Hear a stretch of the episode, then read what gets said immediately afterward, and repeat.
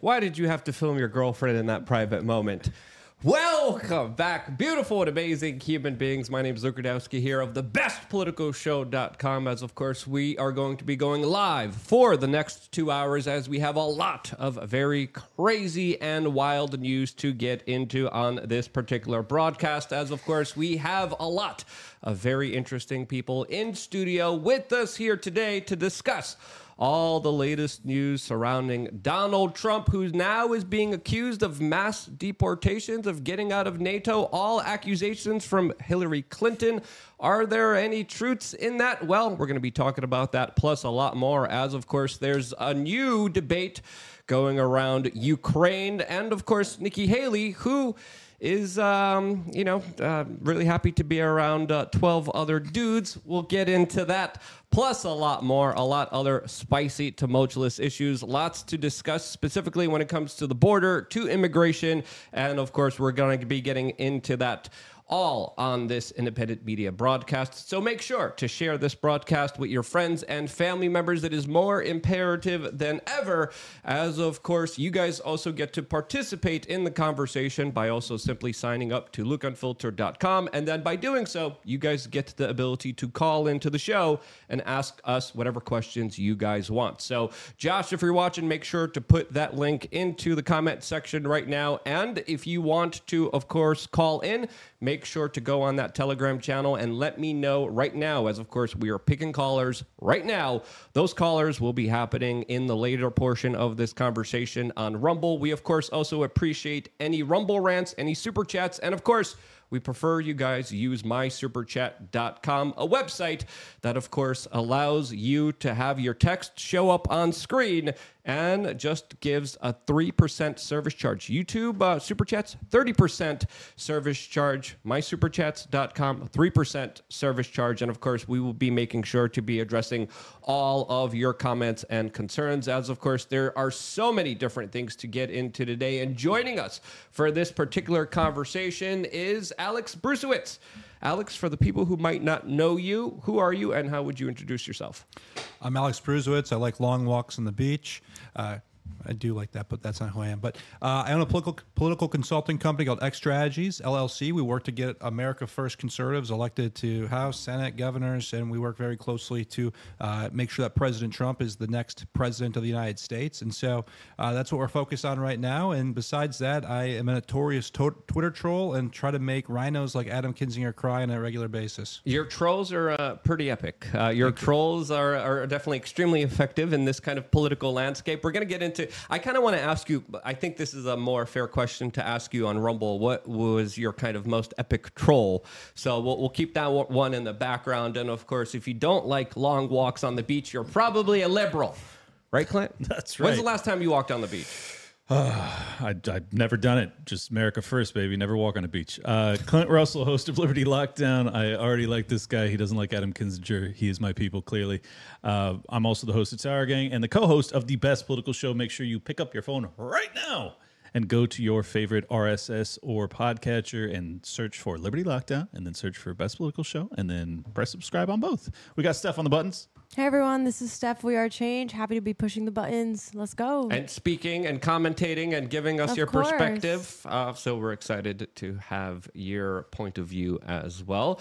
As of course, we do provide some very interesting commentary on current event issues. As of course, the thing that everyone is talking about right now is Hillary Clinton, an old, unhinged woman who is launching some very serious attacks against Donald Trump that some of her supporters are saying, hey, if he's going to do those things that you're accusing him of, that's actually a good thing, as Hillary Clinton is now saying that Donald Trump will be withdrawing the United States from NATO if elected. And on top of all of that, going to militarize the police, use the army, and round up people. Again, uh, as Modernity News highlighted, this is just deranged ramblings from an obsessive Clinton person who doesn't know when to call it quits. As of course, she recently came out and also attacked Joe Biden, which I thought was very interesting. But you, you, you do you do see her kind of trying to push her way into the political discourse as everyone's discussing the kind of elder age of Joe Biden,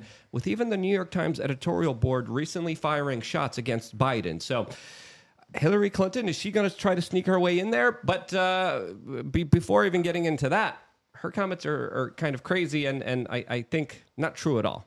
Yeah, and I think it's fascinating that Hillary Clinton is attacking people's age, and I mean, few people have aged worse than Hillary Clinton.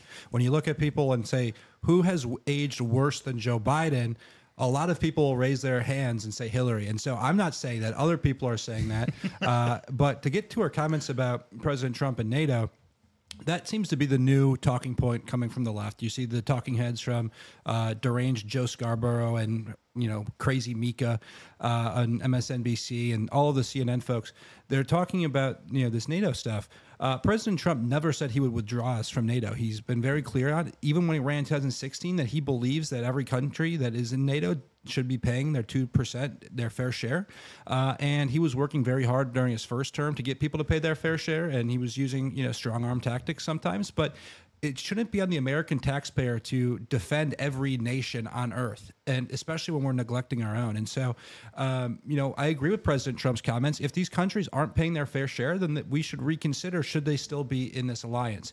Uh, and obviously, we want to protect as many people as we can, but it sh- should not be on the backs of American taxpayers only. And that's what President Trump was saying. And he also has a track record of four years of incredible foreign policy success. He never once, you know, pulled us out of NATO, but he was getting countries to pay more. Uh, and I believe that he will get back to that if he is you know our next president, uh, and he will certainly get these countries to, to pay their fair share. And, and, just to clarify, to be a part of NATO, you have to spend two percent of your GDP as a country on military uh, personnel and and hardware and equipment. And many of the countries a part of NATO are not doing that at all. Right. Poland, I think, is spending nearly four percent, um, and it, it's spending more than any other country in NATO, from from what I believe. And uh, a, a, lot of Trump supporters are saying, "Hey." This is actually a good thing if Hillary is correct here, but she's not. And as you pointed out, Trump's major kind of talking points here, specifically with NATO, is that, hey, if you guys want to finance this war in Europe, the European countries should pay for it. Now, personally, I, I come from the camp like, okay, when, when discussing NATO, I think there's a lot of different things to talk about, especially its history, especially its promises. But uh, it, it's interesting that, that Hillary Clinton is literally bringing up something that Trump supporters want, but Trump's not doing. So, so uh, people are like, she, she's playing 4D chess. I don't think so. I think she's she's desperately just trying to emotionally manipulate as many people as she can. As the corporate media and the Democratic establishment are saying, if Donald Trump becomes president, the Ukrainian people will lose. Yeah. They're and and and but they fail to realize they're losing already. It's right. just fear mongering. And two weeks before that, the media in lockstep and you know Hillary Clinton, they're all echoing the Trump's going to be a dictator day one policy. That was in the news cycle for ten days, and then now the NATO thing, and then next week it will be something else. But all these people have to do is, all they can do is fear monger and lie. Um, you know, President Trump, I believe, is correct demanding these countries pay more if they want protection. Uh, that you know that deal was put in place many years ago, and only a few com- countries actually follow through on the deal. United States carries the biggest burden on that, and the, you know we defend countries thousands and thousands of miles away. Uh, and President Trump always wants to put the American taxpayers first. Well, the the U.S. defense budget is around 900 billion annually. I believe our GDP is about 20 trillion, so that puts us in the same ballpark, probably slightly ahead of Poland in terms of expenditure versus GDP, like four to five percent it's an astronomical figure. Obviously, the, the war on terror has has added over ten trillion dollars to our our national uh, deficit or our debt rather, and I think that we're at a at a breaking point financially. So, as much as I understand that you are correct that Trump has never said that he intends to exit NATO, I would encourage Trump to lean in on this and say, yeah, America first means America first. We can't afford this NATO alliance. We're continuing to, you know, carry the defense costs for basically the rest of the world. It's untenable. It's unsustainable, and I'm going to stop. I think it would be an interesting tactic. Uh, it may be bad for him electorally, and and I understand why he probably wouldn't do it. But from a libertarian, true non-interventionist per- perspective, I would love to see him go all in. Yeah, Trump really wasn't a fiscal conservative. He he did spend a lot of money. A lot of that money did go towards the military-industrial complex. Some people say, "Good, we're modernizing." modernizing. We're creating a new space force. We're doing the right things for America.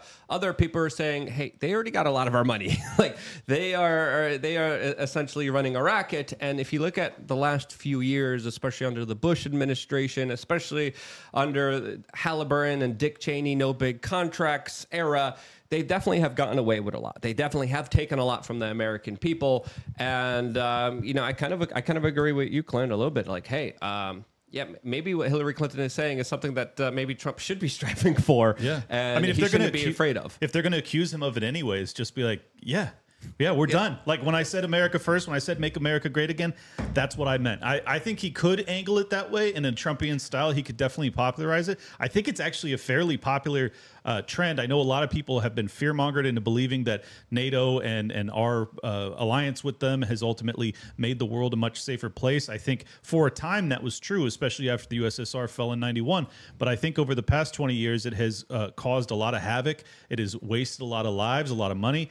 Um, Trump talks about this pretty openly, so I, I, would I would like to see him actually, you know, challenged on why we should remain in NATO. Like, give me the pitch. Uh, correct me if I'm wrong, but I, I do believe in 2016 he was saying, "Bring all the troops home." Yes, uh, this is something that Ron Paul, uh, U.S. congressman who ran for the presidency, also was saying, "Hey, just bring everyone home." Why do we have so many bases all over the world? And I don't know how you feel about this, Alex, because some people are saying we need America to be exceptional. Other people are saying we need to make uh, America a country that cares about America and only America itself. Other people argue about American hegemony. I don't know where you kind of stand on that particular argument, uh, but for me personally, I, I, I, do think the, the more merit is within Ron Paul personally, but that's just my opinion, and I could be wrong. Yeah, I would like to see more troops at our southern border instead of in countries and random countries in Africa. Um, you know, but President Trump uh, was you know, campaigning on no more wars and, and bringing our troops home early on. And he delivered on, on a couple of those promises. You know, he was the first president in our lifetimes that started no new wars. Um, and I believe that he would quickly work to end the, the conflict in, you know, Ukraine and Russia, and he'd work to end the conflict in Israel and Palestine.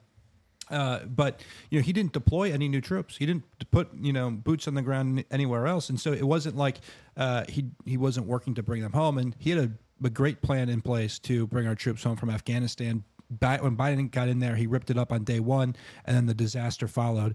Um, but he was working very hard to bring our troops home. And towards the latter part of his administration, he got people in the DoD and in some of these uh, you know positions that were actually willing to work with him and, and you know help accomplish some of those yeah. those goals. I, and I do believe if, if he was able to get the troops out of Afghanistan, which I thought he should have done, I was a little bit critical of him when he didn't do it and he kept extending it and extending it. There, there might have been some pitfalls w- within that that we didn't kind of comprehend. But if he was able to do it successfully, this would have been something that he could have been patting himself on the back right now. Because I think the American people are just sick of the wars, sick of the military industrial complex, sick of foreign conflicts that we're financing and creating more of with our tax dollars that are, are going towards foreign lands when here we're just being screwed over and neglected in so many different ways. Now, yeah. Uh, Second comments about calling him a dictator, saying that she's that, that he's going to militarize the police again, something not in the realm of any kind of reality at all. Because if you remember during the Black Lives Matter, mostly. Uh, peaceful but fiery protests, uh, Donald Trump didn't uh, mobilize uh, the National Guard. He, he didn't uh, militarize the police. And a lot of people even accuse him of being too soft with federal power, especially when it came to the national riots that happened all throughout the United States, which three dozen people have lost their lives to, and there was hundreds of millions of dollars of property destruction. So again, Hillary saying more deranged stuff that absolutely has no merit in reality. We actually have this clip of her saying it on CNN to Miss Amanpour, who Can of course Ukraine uh, survive usually, another year? Uh, is a big representative of the intel agencies. Will the United States step up, and will the United States continue to be uh, a leader of NATO, given uh, former President Trump's recent comments? You know, President Biden said this week, supporting this bill, the one for foreign aid and military aid, is standing up to Putin. Opposing it is uh, playing into Putin's hands. Yes. What? I mean, you're a former senator. you know, the Senate came kicking and screaming, but they passed it, but the House hasn't passed right. it. Where do you think, you know, in the political realm, this is going to go? Well, one thing I know for sure if this bill from the Senate were ever put on the floor of the House, it would pass. It would pass uh, overwhelmingly because the people who are preventing it, starting with the uh, Speaker, uh, Mike Johnson, um, are not doing America's business, they're doing Donald Trump's business. And why is Donald Trump so enamored of Putin? Well, part of it is he's a wannabe dictator. He has told us that repeatedly. He even said the other Said from the wannabe dictator herself, who luckily wasn't elected to be president of the United States. And holy cow, talk about the kettle calling the freaking pot black. This is just absolutely Orwellian. This is absolutely just complete double speak, and it's it's the inversion of, of actual reality. But it's something that the viewers of CNN are hearing and still believing in, in some way. I, I- I, don't understand how that could be possible, but has has uh, like what's the motivation here? I, I don't I don't get it. Is it just to smear Donald Trump? Is it just to make the lie big enough so everyone falls for it? Because how do you where do you go from here as a nation with so many people divided in so many different ways? Let me, let me remind people that it was the, the Clinton campaign that was responsible for the Steele dossier, the funding for it, uh, which ended up being the precursor or the evidence that was then lied about by the FBI in order to get the wiretaps on the Trump campaign. So she's calling Trump a dictator. Well, she's using the federal police force to spy on her political opposition. Who sounds like a dictator? Hillary. Hello. Uh, so yeah, I mean, to to Luke's point about what what the narrative is eh, narrative is and where they're going with this, I think obviously it's to smear Trump. It always is, but it's also uh, in large part about trying to continue to propagandize the Democrat voters in America to be very, very angry with Vladimir Putin because they are attempting to regime change him. That's my read.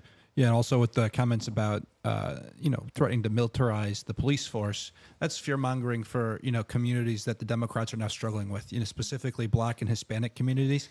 We're doing incredibly well with the polling uh, with these communities, and uh, the Biden and the Democrats know it. If you look at you know Biden is starting to do presidential general election ads. He was starting to do them three months ago, specifically targeting Atlanta, Philadelphia, Chicago. He's terrified that he is making enemies within you know black voters and black communities. And so the, that new thing about the the you know President Trump's going to militarize the police that's specifically targeting that community, and I don't think they're going to fall for it because I do think that they remember you know how we did in 2016. I I would have liked to see you know states get the national guard out you know quicker to end those riots that is not something that the federal government has control over they don't control the national guard that's a state thing and so uh, It would I- be a massive overreach on Trump's part had he done that. Right, and so I believe he did call for certain states to act. I believe he called for Minnesota to act, and the Right. Democrat governor of Minnesota re- refused and virtue signaled and all that BS. And so, It's the governor's um, call, though.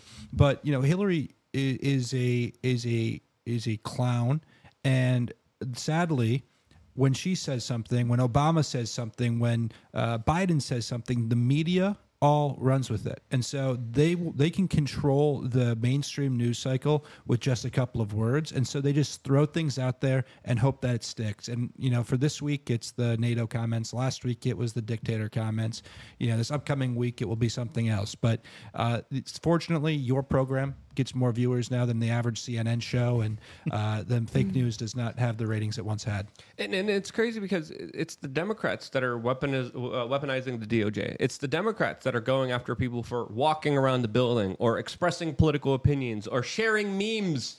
And and th- they're the ones who love their police state. Nancy Pelosi was calling for machine gun turrets at the Capitol after J6, where of course people are still being prosecuted and punished for those actions. As of course they're the ones that have weaponized justice. They're the ones that, of course, are going after their political opponents and trying to throw him in jail for 750 years, Oh, which me- is absolutely. Let, let me make it let me make it even crazier and way worse. They're also the ones that are propagandizing the American people, saying we have to stand and defend democracy when it comes to Ukraine. Ukraine, who just imprisoned an American journalist, who just canceled its elections, who canceled opposition parties, who nationalized the media. These people don't have any principles whatsoever. It is all deception. They're saying that Putin's the dictator. Well, Zelensky acts as just as aggressively as one, if if not more so in certain regards. It's it's an absurdity. And they're certainly losing the narrative war on all public polling, when the war first broke out in Ukraine, American people uh, believed that we should have stepped up and helped.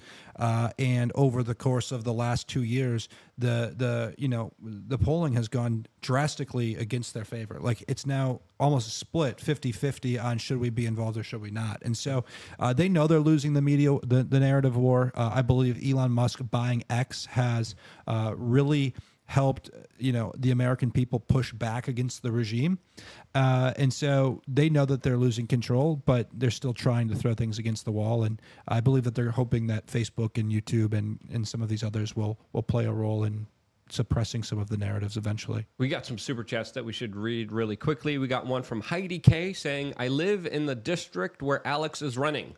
I'll proudly support him. I don't think you're you're running, but that's a, a super chat that we got here. Well, Heidi, I appreciate the hypothetical support. I am not a candidate yet. I have not declared. I've not made a decision. I just spoke in the district this last weekend, and I'll be out uh, for a couple more events. One on March 16th in Brown County, and another on March 23rd in Waupaca County, speaking at both their Lincoln Day dinners.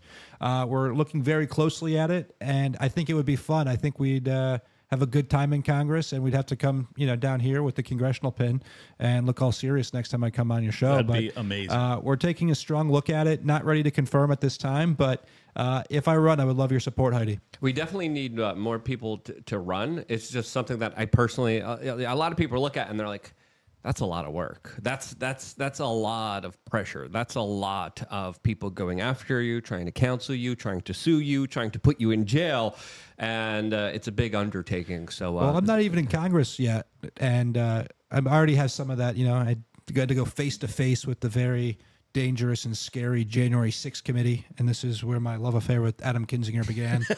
and uh, you know, that I was such a that was fun. I first first thing I did when I got subpoenaed, I hired a lawyer.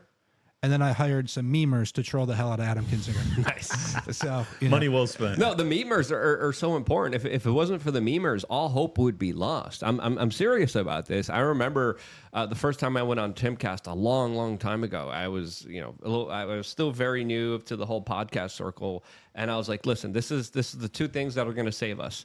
One, like this is the two things we need: memes. That was number one. Two, national divorce. We need to move away before we, we all hurt each other. Let's please do this. And now that that concept, that idea is being spread more and more. And uh, seriously, if you're looking to reduce harm, that might be one way. But we could argue that um, in a little bit. We got another super chat from Coty Swiss saying, "Where does one sign up to help with the mass deportation effort?" Um, it it probably won't happen. Yeah DonaldJTrump.com. and, and let's be honest here. It probably won't happen. Let's just be real. Candace Owens, uh, when she was on uh, the, the show that I was on, she was like, yes, we need mass deportations. But let's be honest, I, I, I don't know how, how you feel about this, but I don't think under a Trump administration that would happen. Well, I think that there will be significantly more deportations uh, and fewer people that we need to deport. There's, you know, President Trump got illegal immigration down 90% during his final two years in office, just with, you know, remain in Mexico. He had Mexico put troops at the border. Uh, he had a lot of these deals in place. And so, you know, I think there's like 200,000 apprehensions each, you know, month, if not more uh, uh, right now There's a quarter million in December. his was down to 20,000. And so, you know, 90% lower than it than it is right now. And so, uh, but I do believe that certain people need to go back. Uh, the situation that just happened in New York City, where those two, you know, thugs beat the hell out of that police officer, and then they get a free ticket to California, they should get a free ticket to Mexico or wherever the hell they came from. And uh, I believe that President Trump will be able to put people in place that are very serious about uh, getting the deportation efforts done, give ICE more resources and give Border Patrol more resources. Uh, and so I, you know, if my opinion matters to President Trump, I would strongly encourage him to follow through on deporting as many as he can. Yeah, I, I know he was held up with a lot of uh, court battles, specifically regarding the border during his administration. And then some people even argue that it was predominantly because of a sickness that a lot of the kind of migration stopped, as all travel kind of stopped as well. But then the policies under Biden that were just allowing anyone in through the border while people going through the legal way needed a procedure to get in was just absolutely mind-boggling and, and, and infuriating because uh, uh, essentially illegal aliens, illegal migrants who walk in have more rights, ha- get more handouts, get more money. than than the average American. Yeah. And I think this is going to be a major voting issue, and I think this is why. Uh, the polls are like they are right now. Is the majority of people are like, hey, um, even Democrats. I talked to a Democrat a couple days ago, and they're like, I'm just, I'm just sick of, of this financial situation. I'm sick of, of the policies on the border. I'm sick of all this crime. It's only going to get worse from here. And Donald Trump is one of the few people saying, I'm going to stand in the way of this. I'm going to stop it. Well- can he stop it? Is the question um, that, that I I'm, think I'm it's asking. important to note that before President Trump ran, immigration was not talked about the way it is right now. President Trump, you know, when he was in 2016, it's actually funny. Jared Kushner t- tells tells this story, but in 2016, he was doing all of these. You know, people were doing the polls, and they say, "What's the number one issue of our time?" Trump was instinctually said immigration, and he took immigration from a not top 10 issue, maybe it was a top 20 issue, but it wasn't in the top 10, and he made it the number one issue of 2016, and I believe it's an even bigger issue in 2024. And so he brought the American public to his side. You have 50 Cent who probably wasn't a Republican voter, probably isn't a Republican voter, but he recently posted on his Instagram that it's BS that Mayor Adams is giving illegal immigrants $53 million in taxpayer funds for housing, for food, for shelter, you know, for all these different things, and giving, you know, poor and poor, you know, black people, I think he used, uh, nothing. And so uh, he said maybe Trump's the solution, maybe Trump's the answer. But the center is coming to our side when it comes to immigration. I believe the American populace will support uh, deporting people that do not belong here. I think the the fascinating angle that they're trying to take with this, and this is how you know the Democrats know it's bad, is that they're trying to blame the Republicans for the border issue. But you have the Trump campaign, as you as you detailed, which focused on the wall and and immigration and popularizing that concept. But then you also have the state of Texas, which tried to put up wire to keep people out, and you have the Biden administration suing to have them take it down. I don't know how in the hell you can reframe this narrative to make it the GOP that doesn't want to deal with the border issue and the Democrats are the party that does. It's so, I mean, it is so absurd. It'll work on the really naive, but I think the vast majority of people have to be able to see Yeah, through a, that. a lot of people are, are, are naive. A lot of people are, are ignorant, but uh, you can't miss what's happening in America. I would hope. now.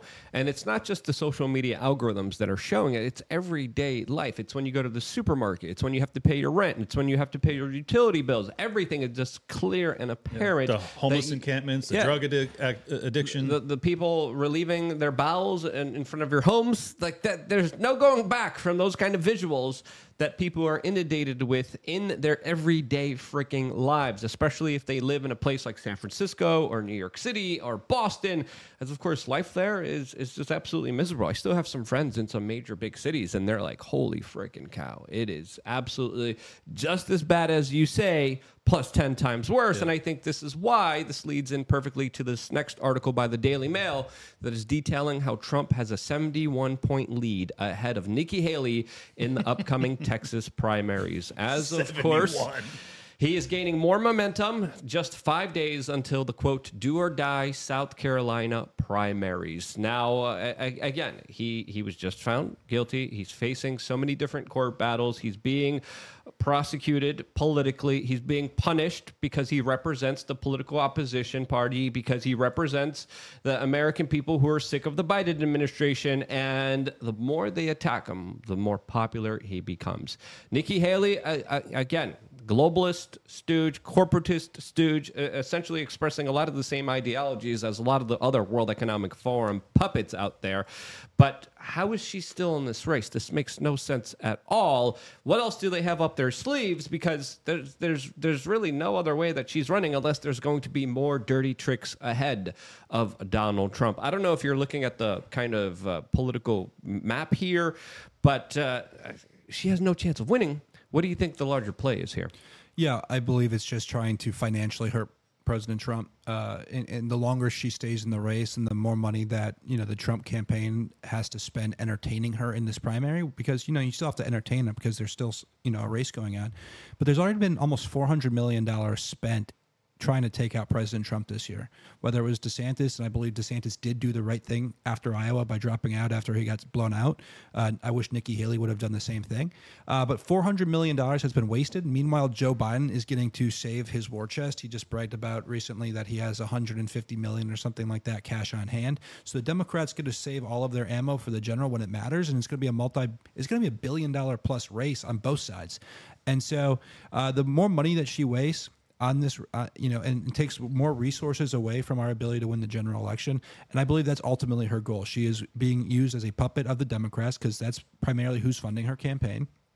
And, uh, uh, and, and the goal is to try to you know drag this out as long as possible. Maybe do a brokered fight at the convention, and and just you know take be a distraction when we should be able to be 100% focused on defeating Joe Biden. Uh, we have to entertain Bird Brain and uh, her 12 fellas. I I tend to think that yeah, I think that's that's certainly part of it is that they're just trying to drain his coffers. I also think that they're holding out hope that there will be some some court case that comes down that that puts him in prison or, or makes him disqualified to run. I, I still think that there's major constitutionality uh, questions with that, and I hope it doesn't come to that because I think the country would be in a terrible condition if that were to come to pass.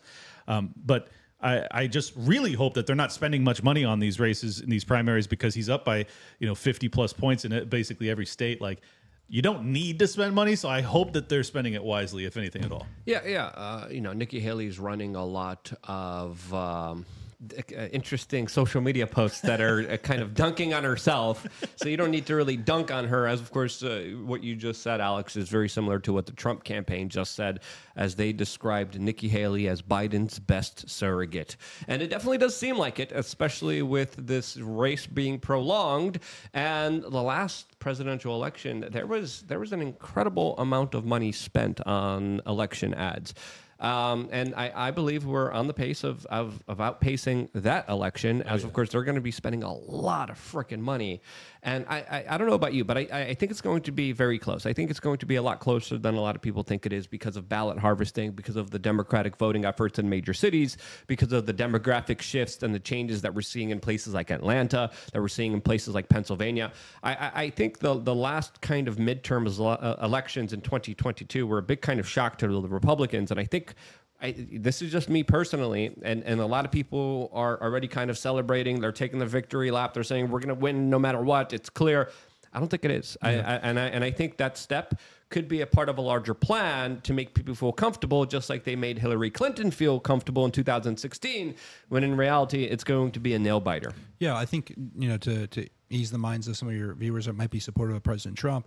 I know that they do not take anything for granted. That they are working hard every single day, and are you know are are basically planning for a very close race, and we're going to need everybody to turn out to vote. Okay, and in states where ballot harvesting is allowed, and and you know some of these different voting measures are, are there, we're going to be playing with the rules that time, you know, as they lie. And so uh, we need to win elections before we can start changing election laws. And so you know we have to ballot harvest where we can. We have to you know do the drop boxes where we can.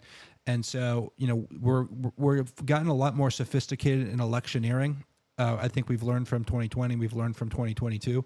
Uh, but a big problem with 2022 is also that we were underfunded. You know, if you look at Arizona, I think Blake Masters is an exceptional guy, but he was outspent almost th- two to one or three to one uh, by his Democrat opponent in that Senate race. Why? Because well, we spent fifty million dollars on a primary where he lost. You know, where where the guy that the establishment wanted to win lost, but they wasted fifty million dollars. Kari Lake, similar situation, and so uh, the establishment what they what they want to do is they want to continue the narrative that MAGA loses, and how they do that is they withhold money or they fund the opposition and they try to damage uh, the candidates during the primaries, so they're weaker during the general. And that's what we're seeing with Nikki Haley right now. Uh, they did this in 2022, uh, big time with our candidates, and so hopefully the American people uh, kind of see through it and and you know don't really entertain bird brains and insults. But you know even if she's at 10 percent, five percent in the polls, whatever she may be. We need every Republican to turn out to for us to vote, and the longer that she stays in, the more dam you know the, she, the more damage she can do by trying to do like a Lincoln Project 2.0 style. Yeah, the RNC definitely made a, a lot of mistakes in 2022. Um, I say mistakes because some people are saying that this was a kind of deliberate kind of sabotage of uh, Trump and the picks that he selected. Other people are saying Trump should have picked better. I, it, it's it's easy to armchair kind of quarterback these situations looking back at them. But uh, again, everyone was expecting, hey, we're going to win here 2022. It's going to be a red wave, and uh, it was a red little Well, a great, a great example is in that Arizona governor's race, Kari Lake was the clear frontrunner. And out of nowhere in 2022, the establishment recruited a woman, Karrin Robson, who self-funded $25 million of basic, basically just attack ads against Kari Lake in the Republican primary and uh, convinced, you know, I believe that there was some questions about that election, but you know, that $25 million was targeted to like the RINO Republicans and basically made Kari Lake seem toxic to them and so they didn't turn out to vote. And so, you know, that was deliberate sabotage by the establishment of Kari Lake because she was Trump aligned. Um, and then there was a couple other examples of that. But we need as many, we need all the Republicans. I mean, even the RINO Republicans, you know, please vote for us. We want you to vote for us. But, um, you know, it's, uh, it's crazy the lengths that the establishment hates MAGA. Yep. And I believe that the establishment Republicans actually hate Donald Trump and MAGA more than the Democrats do. Well, this is how desperate they are. You had Nikki Haley uh, team tweeting out yesterday 12, 12 guys down, one to go. It was the last time she said that, it was when her husband was deployed. Clinton here writing jokes.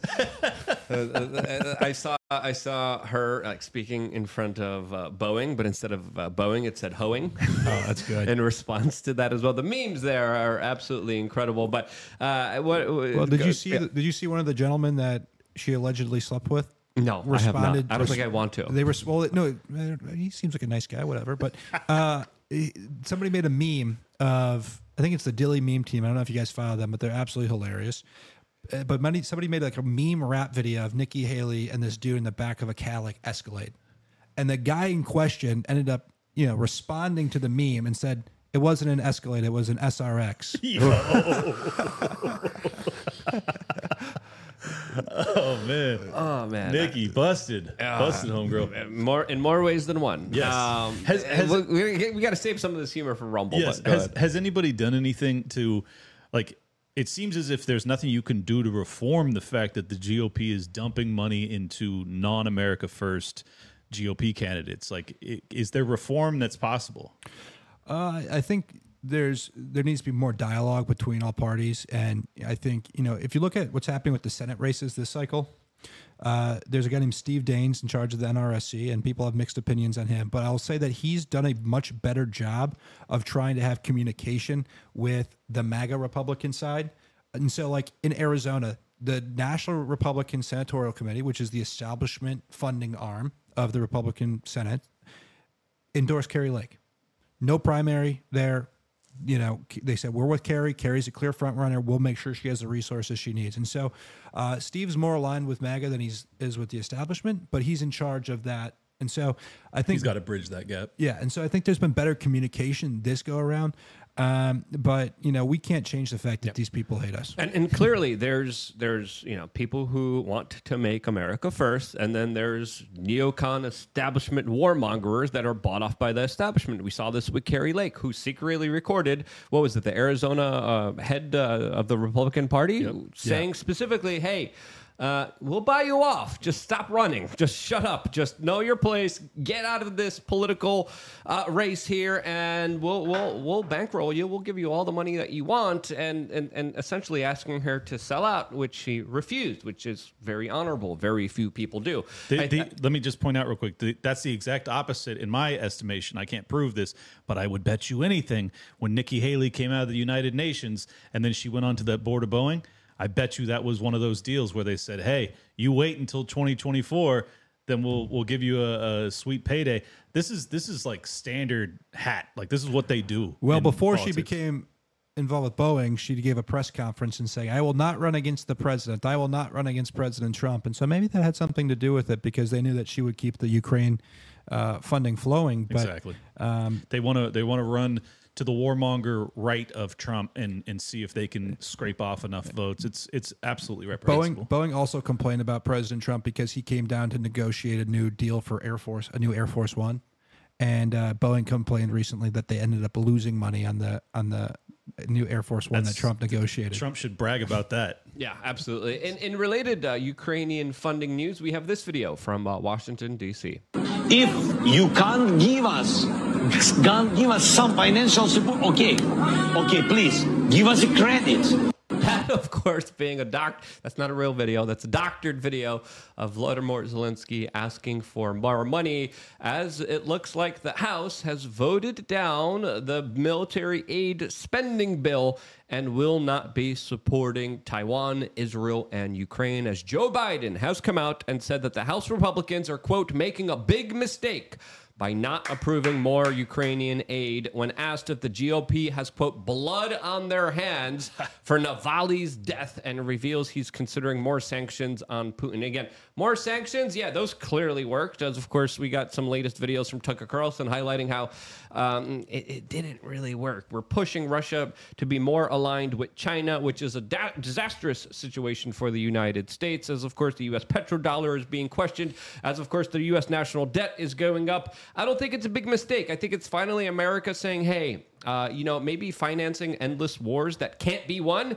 Maybe that's the first step in uh, addressing the larger problem that the United States helped cause here. That's just my two cents here, but uh, I, I don't see this as a big mistake. I don't know how you guys see it. I am thrilled beyond belief. Uh, this is the third or fourth time that this bill has been repackaged and reattempted to pass. It's unbelievable. Like they had a standalone defense bill for Israel that didn't get passed. The American people are obviously making their their voices heard and their discontent known to the uh, American political Well, establishment. shouts out to Mike Johnson, and and more importantly, shouts out to uh, the the congressman that, that put him there. Agreed. That, that uh, of course uh, kicked out the old guy who would have voted this through. Shouts out to Matt Gaetz for, uh, of course, creating the situation where finally we actually have them doing something. Well, what's and they're doing nothing, which is perfect. Yeah, which is perfect. But what's bizarre about it is that when Mike Johnson got the speaker's role, the first thing he said at a press conference was that we're going to make sure our best friend Israel gets funded. The fact that that didn't happen, and then they've had all of these other attempts, and they keep failing time and time again. This is amazing. Like people really don't understand how rare it is for defense bills like this not to get uh, passed. So there, there is a, a shift that we're witnessing. I think. Yeah, Speaker Johnson's doing a great job with uh, blocking the Ukraine aid, and um, you know it's just un- unnecessary. How do you do? The Senate just gave us ninety-five billion dollars for foreign aid, zero dollars for our border, and you know we want if here, Republicans have basically proposed if you include HR two, which is a lot of money for border security, no amnesty, nothing, you know, no no fast ones, just a straight border security bill, HR two that passed through the House about uh, a year and a half ago uh, then they'll consider taking up more foreign aid.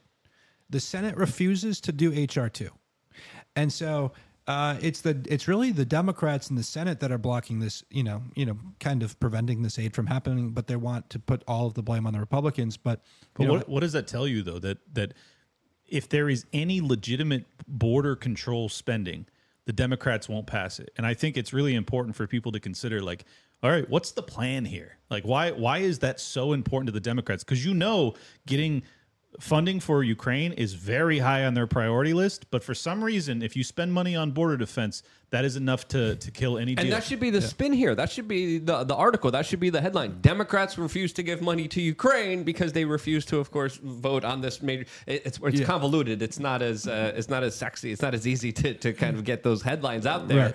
But but that's the point that a lot of people are like, yeah, that that makes more sense. As an average news consumer, as an average Cal and Karen NPC, they're like, oh, those darn Republicans, but they don't understand the larger context of the Yeah, situation. and I, and I think a lot more Republican lawmakers will start messaging uh, what you just said, um, and you know because uh, and a lot of them are fundamentally against Ukraine aid. But if we're gonna do it, well, might as well can you know let's let's tie it to some border security because we deserve to protect our country uh, as well. Yeah, if, So- we're, if we're going to secure their border, we might as well secure our border. exactly. I, I'm telling you, if there if a bill gets passed and the border issue is not dealt with, and they send a penny more to a foreign country, Everybody that votes for that ought to be voted out. Every single one of them. I don't care who. If it's Thomas Massie, my favorite human being on the planet, if he votes for that, vote him out. It is a terrible injustice to focus on other people's national defense while America's national defense is just you know laughed And, off. and Mike Johnson has proposed to the upper chamber. He said,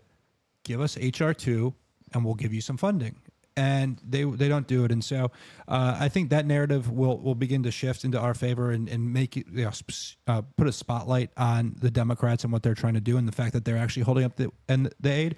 But it's also hilarious that they call you know Trump or Speaker Johnson a Putin puppet when in reality the Democrats are Putin's best friend. Biden basically just or Putin basically came out and said, "I prefer having Joe Biden in there than having President Trump in there." Yeah, that was well, interesting. Gee, I wonder why. I mean, Biden reversed course on President Trump's Nord Stream two ban. One of the first things he did in, in, in office, and talk about his sanctions now. One of the strongest sanctions you could have put on him was banning the Nord Stream two pipeline. Biden greenlit that.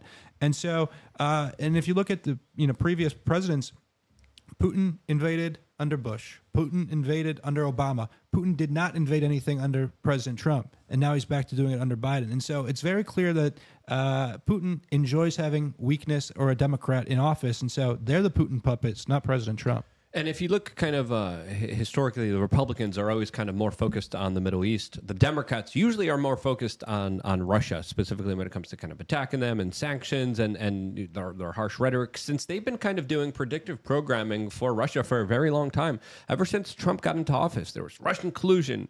He was in the hotel room with ladies of the night that were relieving their bowels on the. And I'm like, I was like, what? I was like, show, show me the proof, show me the evidence. And, and I'm like, this is the same intel agency that told us that there was weapons of mass destruction. No, sorry. I'm going to need to see some actual frickin' proof here, which brings me to, of course, the story that everyone was talking about last week. And that was the big national security threat that was classified that became unclassified as the corporate media was reporting that the Russians are now preparing nukes in outer space to destroy our satellites and communications. Probably something that they, let's just be honest, probably already have. The United States probably already has it too, but they're bringing it up now, in my opinion, because this is when we're all debating if we should give them money. Right. And what better way to, of course, scare the American people, scare their U.S. representatives than saying they have nukes in outer space. Give us money, so the Ukrainians have to fight them, and we don't. That's that's essentially what they're trying to to get away with here, and people are not buying it. Well, two things. One, thank you, President Trump, for Space Force. We don't have to worry about that anymore. Number two, uh, you know, shout out to, to Speaker Johnson and Andy Ogles for being quick, Representative Andy Ogles from Tennessee, quick to criticize Mike uh, Mike uh, Turner. Uh, wait, is that his name? I believe it's Mike Turner, right, from Ohio, the Intelligence Committee Chairman. I'm not sure to be honest. Um, and uh, you know they were they in fact they're asking for him to be removed from the chairmanship of that committee because of that stunt. And so you know we have uh, we have corrupt people on our side. There's a situation you know we have uh, the Chinese the investi- the CCP Select Committee where the House has a committee to investigate China and you know their corruption. It's solely focused on China. Are they going to move on Taiwan while completely neglecting the problems that we have in our country, including uh, the the chairman of that committee, Mike Gallagher, the guy I threatened to run against in Wisconsin. He sits as the chairman of the CCP Select Committee. He voted to defend Mayorkas. He didn't impeach Mayorkas. We have a problem right now where 20,000 Chinese nationals came across our border in the last year. We have Chinese fentanyl that's coming into our country, poisoning our people for in the last month, twenty thousand. 20,000 last month. Sorry, Yeah. you're right. But we have thousands of people coming across our border being funded by the CCP to infiltrate our country. We have fentanyl f- from China killing our people. And he votes to defend Mayorkas. Uh, and, you know, they want us focused on all of these foreign conflicts while neglecting what's actually happening here. They want us focused on Russia while China is playing the long game and infiltrating our country and infiltrating our, our schools and killing our people. And so, uh, you know, I think the American people are seeing through it and they're not going to go for the Russia, Russia, Russia hoax much longer. Yeah, there was I a, hope. there was a member of, of the U.S. Um, Intelligence Committee in Congress that literally slept with a Chinese spy. The Chinese are literally running full on espionage operations, infiltrating the higher institutions of learning, literally collecting swabs and tests from medical facilities in order to garner the DNA of the American people, as they're literally now allowed to walk in through the border. And then the Chinese government literally just came out today and said, hey, you better start treating our Chinese citizens better at the border.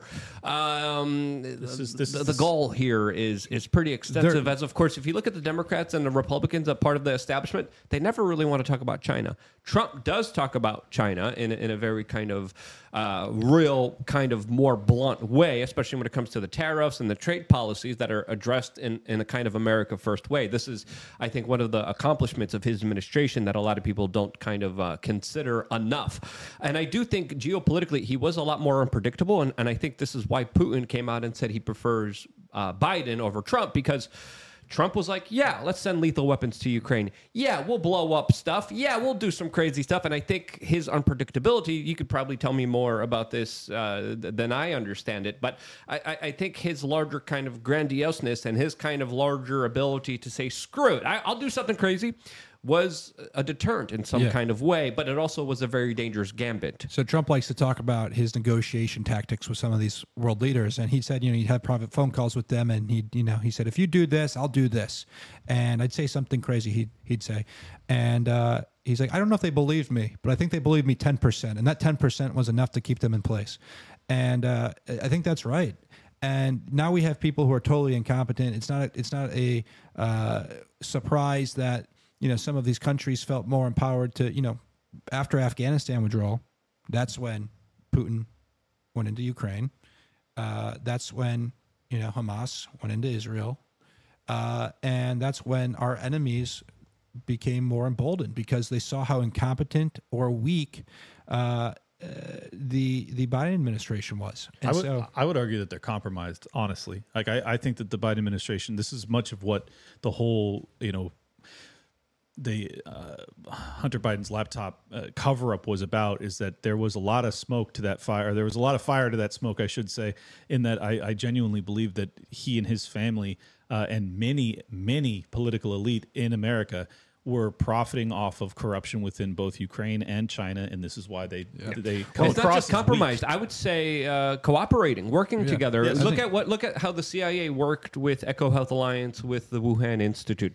Look at how Bill Gates is working with the Chinese government, literally helping them build uh, mini nuclear reactors. Look at how almost every kind of establishment branch of the the the, the larger powers that be has ties back to China. Look at what's happening right now with the fentanyl crisis. Look at what happened previously with the opioid epidemic. A lot of this is in connection with China. And I, I- I think this is why the establishment doesn't see China as a threat. That's because they're working with China against the American people. And now, and now a blind eye with the Chinese uh, immigration, which is skyrocketing. 20,000 over the past 30 days. We've never seen numbers like that before. And there's a new report that just came out with the Daily Mail that uh, CCP, uh, Beijing is about to make $100 billion off of uh, American taxpayers because they basically have a monopoly over renewable energy, you know, minerals and material. And uh, you know, Biden's new renewable energy plan is a hundred billion dollar gift for the CCP, and that just was reported by the Daily Mail. And so, uh, you know, the the Biden family investment is certainly paying off uh, tremendously for Xi and the CCP. Yeah, China doesn't care about uh, green energy policies. They don't care about uh, the environment. They don't care about pollution. As of course, they they they they're freaking building more and more coal mines. They're they're building more and more factories. They're getting more and more raw resources from all parts of the world that they're essentially colonizing in many different ways. and they don't have yeah. an they don't have an EPA to make sure they're being done in environmentally friendly manners. Exactly. And that's one thing that Trump addressed that I thought was absolutely correct because here in the United States, if you're operating a business, especially one that's competitive internationally, you are being freaking kneecapped every single day with all the rules, with all the regulations that the Chinese don't have to follow. The Chinese are literally sending in their spies, stealing the technology, stealing the innovation, stealing everything that the Americans worked so hard for, and they're just bringing it into their their slave factories where they make their iPhones and they make the Nike sneakers and they make everything else that we consume and we buy every single day with very little tariffs, with very little frickin' ta- no tariffs everywhere. That would be my policy. But if they're going to have a tariff, why don't we have a tariff? That's the question that Donald Trump proposed, and I thought it was a right one. And I think his kind of uh, addressment of, of this larger kind of Chinese bull in the China shop was something that I thought was missing from any uh, politician out there in the political landscape. And I think this is why there could be a potential this is just my theory of how the intel agencies in the United States that were working against Donald Trump, that were compromising him, that were uh, lying to him, went to China and said, "Yeah, this guy doesn't like you too. Maybe we can work something up in the laboratory. Maybe we can make something together. Maybe we can make something happen." That uh, would uh, create a very awful situation or a trap that Donald Trump might fall for. I would argue that he did fall for it. Uh, but I'm being very vague here, and I have to be very careful with my language. As of course, we are still on Rumble. I, no, we're still on YouTube. I, I Sorry, we're gonna sorry, be, sorry, sorry. Yeah, we're gonna be on Rumble in five minutes, and I have so many, so many questions uh, I would like to ask Alex about that I can't hear. So hang in there; it's gonna get a lot more spicy. No, we appreciate the the insight and, and perspective because you definitely have your kind of pulse on what, what's happening a lot more than a lot of other people do. But uh, just to continue on the conversation with what's happening in Ukraine, I, I- I do believe the Democrats are holding on to Ukraine as much as they can because they know if they lose, uh, especially in this election cycle, it's going to be disastrous for them. And the Ukrainians just recently lost a very key battleground town of Adivka and they had to withdraw their troops from that specific region as there's a lot of reports of just soldiers being absolutely exhausted. Not just uh, e- exhausting the resources of the troops there but but also their missiles also their ammunition. As we got a startling report from the prime minister of Denmark that literally came out and said the country gave away all of its artillery and ammo to Ukraine as the Ukrainians are asking for more ammo and artillery that they don't have because they gave them everything. Here's a small segment of this clip that I think is very eye opening. But if you ask the Ukrainians, they are asking us for ammunition now, artillery now. Uh, from from the Danish side, we, we decided to donate our entire artillery. And, and, and I'm sorry to say, friends, there are still ammunition in stock in Europe. This is not only a question about production, because we have weapons, we have ammunitions, uh, we have air defense that we don't have to use ourselves at the moment, that we should deliver to U- Ukraine. So, that's. Now, Denmark, relatively kind of small country, but but still very significant in, in the European Union, sending all of its artillery and ammo, and that's still not enough. With Ukraine saying, "Hey, please give us more." The Russian war machine, the Russian factories have been activated. They're in full steam ahead. They're producing a lot of the supplies that they're not running out of. These whole sanctions didn't really affect them as the United States thought it would. As of course now they're working with India, now they're working with Iran, now they're working with China and becoming closer with a lot of the states that are questioning the U.S. hegemony of the U.S. petrodollar. So, I mean, this is just, even though it's Denmark, even though it's a small country, a major admission here as it's clearly highlighting an extremely desperate situation for the Ukrainians that are not in a good situation. But we've also depleted our stockpile. Yep. Funding this funding this war and supporting this war. And then we have our military leaders going out there and saying, Our stockpile is depleted. I mean, if your stockpile is depleted, okay, that's one thing, but don't go announce it to the world. I mean, why would you want to announce to our enemies that we don't have we- weapons and, you know, uh, arms right now? And so because they want to pass those spending bills to to re up. yeah, but you know, we the entire world i- that is supporting Ukraine right now is getting scammed, and you have talking heads specifically in America who are spearheading this scam. You know, Adam Kinzinger goes on CNN every two weeks and he says. Ukraine just needs a hundred billion more dollars, and they'll win this war. And they're, you know, Russia's losing. Well, they've been saying that for two years, and like you just mentioned, Ukraine just lost more ground, and so, and they're losing entire generations of men, and it's very sad to see. And um, I think that we should figure out how we do a peace plan. And I believe that Putin uh, said that a peace plan has been rejected. Uh, but we need to work towards peace. And, and I think part of that starts by the U.S. stopping the funding. Yeah, but you, but you know it's not going to happen un, until this election, and that, and that and that's a dangerous gambit because the way that things are looking for Ukraine, they're not looking good at all. So they're going to be extremely desperate, and desperate people, you know, do very desperate actions, and this is why the situation is, as I, I like to use my favorite word, very tumultuous, uh, and only going to become more tul- tumultuous from here. My producer Josh also wanted to uh, remind everyone that this Prime Minister of Denmark is also a Bilderberg member. Adds up, makes perfect sense uh, with what she is calling for. Clint, you want to say something? Yeah, I just wanted to really double down on the point you were making at the end there that if the Ukrainians are forced to fight for another nine months, which make no mistake, that's basically what this is. They're they're conscripting. There was footage that came out yesterday of people with special needs that were being taken hostage on the front lines. Now, whether or not that's real, there's a lot of war propaganda. You know, take it with a grain of salt. But it, it is quite obvious that there are non-healthy fighting age, fighting fight-ready men that are being drafted to the front lines, and Ukraine has already lost a generation of men. It, it already has a million, a million plus that have left the country, probably never to return. They're already If- using mercenaries from Colombia and all over Latin America, and that's still not enough for them. Still not enough. And if you're if you have them fight for another nine months in this meat grinder, I don't think Ukraine can ever recover. I'm not even sure we're not past that tipping point already. But the fact that there's political calculus going into this, as opposed to a humanitarian approach and just calling for a ceasefire immediately, is uh, is an atrocity that's really unimaginable up until now. Yeah, and if you're someone like Vladimir Putin, they're like, yeah, uh, peace deal now. The- He's going to be like, niet. Why? Yeah. Uh, we we invested so much, we lost so much. We're just going to keep going with this. As of course, uh, we tried to do a peace deal before. You don't you didn't want one now, and uh, geopolitically, they're going to be asking for a lot, especially with the tide of this conflict kind of turning with uh, with the fall of Bakhmut, the fall of Divka, and the larger kind of military moves that are being made by the Russians that are kind of signaling that they're going to have their own kind of spring offensive very soon. That uh, a lot of people are expecting to be very devastating for the people of Ukraine. Again, a horrible situation for the people of Ukraine. I'm Polish. Uh, you know, I have a lot of family in that specific region.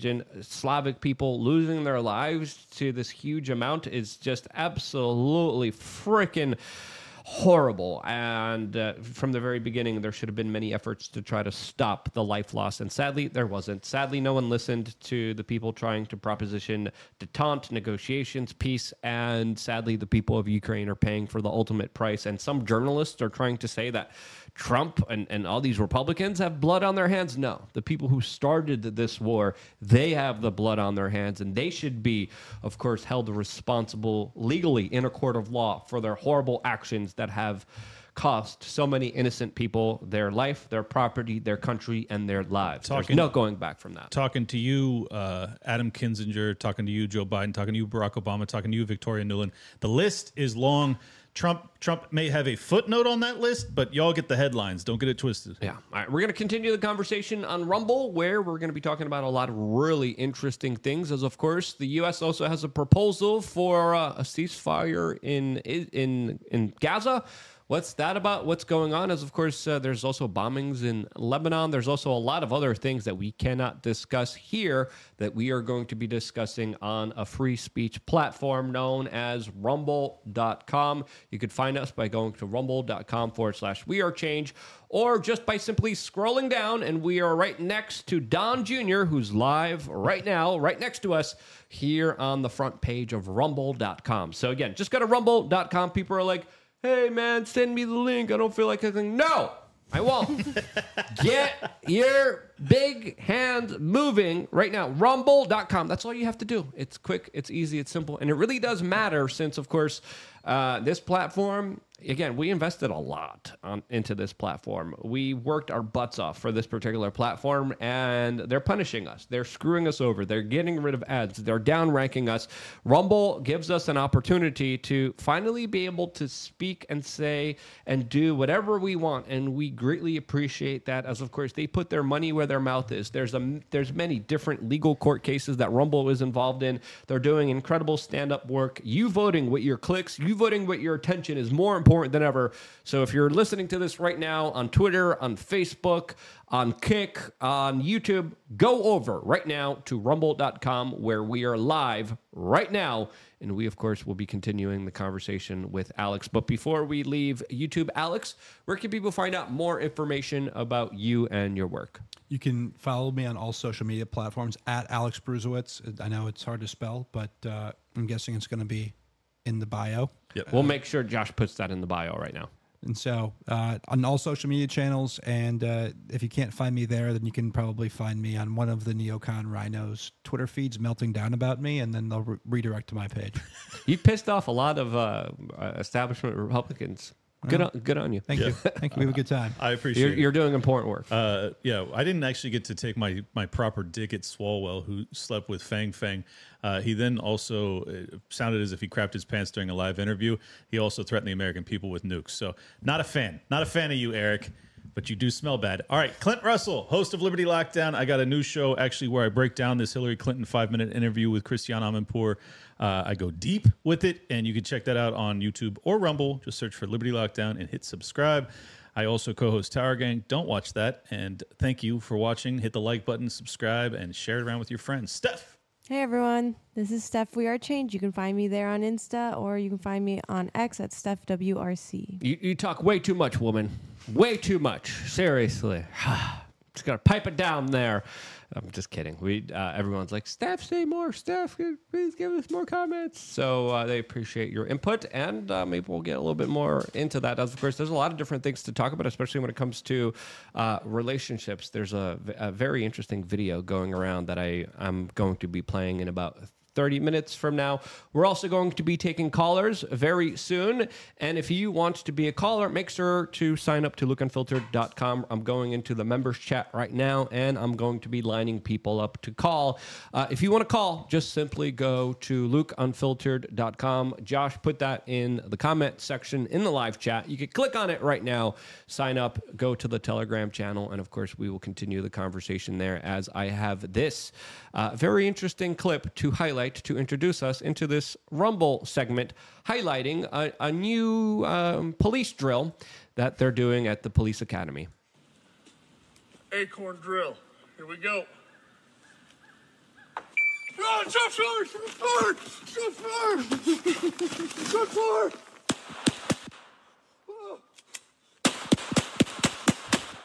You missed.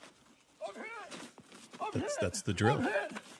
Yes, very well done. Perfectly executed. Just like that Florida police officer that shot up an innocent person sitting in the back of his car when an acorn hit his vehicle. Yes, that's an actual true story. Yes, that actually happened. And it's almost as ridiculous and it's almost getting as much attention as Nikki Haley's. 12 guy comment that she made on Twitter as she's being absolutely ratioed and ridiculed all over social media with her hoe like behavior. describing, I want to go through some of the reactions here because I think they're gold. I know, Alex, you probably had a heyday with this, but the first response to this tweet on Twitter is from Donaldo Trumpo saying, Hubby's still out of town? Question mark, question mark. Uh, the Franzer memes wrote in a row? Question mark. Maze Moore said, Your poor husband obviously knew about your goal of a baker's dozen, and the memes just continue. Yo, I gotta give give quick shout out to Josie, who we were at the at dinner last night. All of us were, and and uh, she sitting there while we're waiting for our food to come, and she drafts uh, Pornhub at the top with that tweet at the bottom. That's good. and it went super viral. So, and then it got stolen by Josh Smith. Shame on you, Josh. How dare you? It got reshared. Okay, Okay, there's okay, no okay. stealing. I don't know where you side on this debate, but I think sharing is important, and uh, people just tag mark your stuff because it, it- the the internet moves so freaking quickly. Um, sharing is caring, and I believe in a. That, that's the only kind of socialism I believe in: the socialism of memes uh, and redistribution of political thoughts and expressions uh, on the World Wide Web. But that's just me myself. Yeah, well, I actually didn't share or quote tweet that tweet because I'm trying to be Mr. Unity here and Mr. Serious guy. Because you know, if I tweet something, then you know the me- media picks it up. Trump ally calls Nikki Haley a skank or whatever. Calm it down, I won't. I won't say that. Other people are saying that. I would never call her that. Um, She's a cum dumpster. She's a filthy, dirty cum dumpster. She See? has. She's a. You know how Trump came out with those special shoes. She came out with special knee pads. She's a total piece of shit. I won't say that, but I'll let you say that. Okay. People are saying I'm the people. But She's but- a dirty, stanky ass hoe I who also- probably has gonorrhea. She probably is filled with a whole bunch of fucking STDs. And as Stuxenhammer perfectly said, "quote You're literally insane. Get checked for syphilis. It's a neurological effect. It probably is." well, I'll just say this. There's a lot of speculation that she's cheating on her husband. I don't think it's cheating. There's an article that came out in, in Fox News, I believe, maybe something else, but it basically explained how when Nikki married her husband, she didn't like his name being Michael or mm. Bill. Yeah. She didn't like her name. Is, his name is Bill. So she said, "You're going to change your name, and you're going to go by Michael from now on." And he said, "Yes." Okay. Wow. So he allowed his wife to change his name. I'm guessing there's some sort of open arrangement, and maybe he was, you know, maybe filming in the corner with the 12. I don't know what was going on, He- he but had I don't think he's cheated. I, cheated. I, I want to play more of the reactions here, uh, Steph. Go on the browser here, as of course we got the hot dog emoji hitting the face of a young woman. We got the quartering saying "bukaki." We got Nikki Haley's tweet being remastered saying 12, fel- 12 fellows down, one to go. Link in my bio. All amazing, brilliant responses here, and uh, I. This is why I love the internet. This is why I love Twitter. And let's just be honest here: if Elon Musk didn't own Twitter, a lot of these responses would get people canceled, would get people banned. And I truly, really do appreciate all the incredible human beings that are able to to make these jokes, make these memes. That uh, at least we we get the opportunity to laugh at. This is the gesture is one of the most important people when it comes to the larger kind of political structures that we're dealing with here. And uh, truly, memes are far more important than a lot of people expect them to a be. quick quick point to make too. Uh, a lot of people were dunking on her campaign team, not just for that tweet, but also because about an hour after that came out, she dumped every what appears to have been like a tweet deck schedule for all their tweets. They dumped all of like like 50 tweets in an hour period. People were saying that was probably an accident with the programming. I think that they were trying to bury the 12 guys tweet. They were trying to get it as far. Okay, yeah, yeah. I agree with you. Yeah. Uh, yeah. I, I, I reacted to that when I said that she's having a mental breakdown or something tonight, and just tweeted thirty times in the last hour. But um, yeah, I mean that. I think It's they the were. syphilis. It's it's the syphilis affecting her brain. Same thing Hitler had. I think they were trying to drown that tweet out, and it didn't work. I mean, last time I checked, it had like 11 million views, and uh, look, that's that's stuff that breaks a campaign. When something, when you go that viral, I mean, obviously the goal is to go viral, but you don't want to go viral for something that awful, and that's a really bad thing to be known for. And you know, but Gary Johnson was known for Aleppo. She's known for banging 12 dudes via tweet. Yeah. Unbelievable. You know, Rodden was known for the high heels. Like when you get defined by something as asinine as this, like you don't recover from yeah, that. not a good especially on the internet. I mean, i- if it's memed, it's going to be in our in our discourse for at least a few days now. Yeah. It used to be forever, like memes, like Andrew, don't tase me, bro. That was one of the first memes out there. He he's a good buddy. He's a good friend of mine. He helped me do. Uh, r- he helped me run the We Are Change team with, with Stephanie as well. He's going to be on the show this Wednesday, by the way. Uh, definitely tune in for that one. It's going to be interesting. We're going to be playing with the taser with Clint as well, so it's going to be it's going to be fun. Uh, but but it, it does show you now that the internet does move very fast. Some people are arguing it moves so fast that this won't even matter. Will it matter? Will it not matter? Will this be an Aleppo moment, or will there be something else that that happens that's absolutely crazy? As of course, I do believe. I don't know if you agree. We're going through this kind of unraveling. We're going through this kind of larger understanding of of society that we never had before. As we're living in a day and age where things are being exposed faster than ever, and I think we're people are saying some people are saying the world is just getting worse off. I don't think it is. I think we're seeing more than we ever have before, and we're being exposed to more, and it, it's kind of an awakening more than it is kind of just a, a destruction and and just of uh, just getting worse. I, don't know also where think it's causing severe memory problems. Yes. And uh, dementia. Like, you know, you, you post something, you don't remember what you posted really six days ago. It, just moves so fast. And so, and then, you know, when the media writes a bad article, oh, Alex Bruesewitz tweeted this. Like, I don't remember. It was nine days ago. Yes. But, you know, it, it, it does move too fast. Uh, but I do think that that 12, 12 fellas tweet will be what people remember Nikki Haley for. Uh, there's already the speculation that, you know, she was doing extracurriculars when her husband was gone. And now you know that tweet like you just fed the beast and the beast will not let you forget that. And Yeah. so um that i think that will be a defining moment but i do agree that we we are being fed or we're just being exposed to so much more. And um you know it's i don't know if humans are supposed to be fed this much information at once Yeah, I don't think our brains are equipped to deal with so much information so quickly. As of course, a lot of people wake up, and I mean, me included, sometimes straight on the phone, uh, Yeah. digesting information, making fun of stuff, posting stuff, giving my opinion on stuff, reading stuff, researching stuff. Uh, we do a lot of content here on, on We Are Changing. I've been doing it for, for quite a while.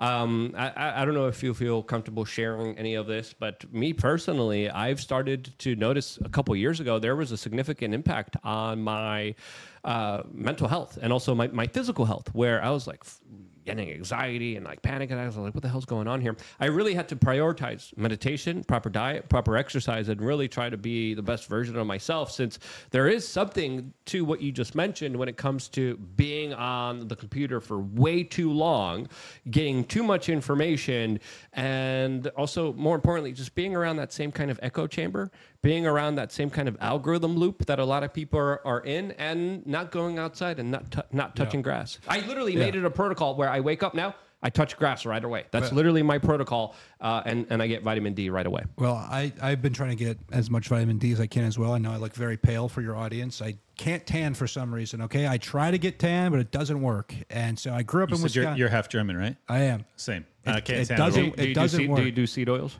Uh, I'm a, I, I snort Do you seed do oils. that? I Yeah. snort them. That, that, that, that could be the issue. I know, I'm I also, trying. I also don't really. I, I, I tan. If I do tan, I it goes away uh, like in a day or two, Yeah. which is fine. But you know, I get this nice sunburn, and then it turns into a tan for a bit. But uh, my girlfriend likes to make fun of me for that. Uh, but look, 14 hours, 40 minutes screen time was my daily average Wow. last week. That's a lot. And uh, you know, I travel a lot on an airplane a lot, and then when I'm sitting on an airplane, I just stare at my screen. And uh, I wish it wasn't that much, but you know, I kind of I work Yeah. in the online world, and so uh, I don't really have. Uh, but I also like to have a good balance, and so like on the weekends when I can, I put my phone down. And I go, you know, to the farmers market. I go, you know, to the beach. I play, you know, pick up sports somewhere. Um, but you know it's uh, tough like uh, my suggestion though is like if you get mean comments online and you have a larger following don't read them or if you do read them have a good attitude about that like i get trolled into oblivion because i think you know when you're a troll you're going to get trolled back. I understand that. I have a good time with my trolls. So some people insult me. I love the insults and in fact i'll message them hey man that was good. I like that. I I might use that on somebody else. Yeah, yeah. I- mean, with this nose, you know how much tr- tr- trolling I, I have to go through every single day, and and to be honest, you have to reframe your mindset to say. I love the Yeah. haters. I, Yeah. they, they give you so much energy. They give you so much to work with. They give you pushback on important issues that no one else will give you pushback on. And and you got to appreciate the attention that they're giving you, the energy, the power that they're giving you. So shouts out to all the haters. I appreciate you guys. I appreciate the negative comments, and uh, truly thank you. Uh, I, I, I you know really appreciate you. So guys. I, I know that you're probably friendly with some of the folks that were more supportive of Ron DeSantis than Donald Trump during the primary. And like, you know, I was involved in having fun trolling the DeSantis team. And I, you know, would be eating, you know, at a dinner somewhere and, you know, having a nice, you know, drink in front of me, having a good time and laughing while firing off a tweet that might have been interpreted as an insult. I'm a happier warrior. Right. And, you know, and, but then the vitriolic response I would get did not come from a happy place on the other end. Yes. These guys are actually pissed that they were getting trolled and it showed. And so instead of having a good time with the troll, like Skank Hunt 42, you know, in South Park. Great account. Great, great account, right? He has a good time trolling. He does it for fun. The people on the receiving end get so emotional and react with anger. And I think that showed through the different digital Yes. campaigns. And, and, you know, It, it sunk DeSantis, in my opinion. They they took themselves too seriously. They It was literally joyless. yeah yeah. There was no fun. There was no freedom. There was no liberty, and you saw that right away because when they get attacked, when when you do get attacked, it kind of highlights your insecurities depending on how you respond. Because if you respond all serious, you're like, oh no.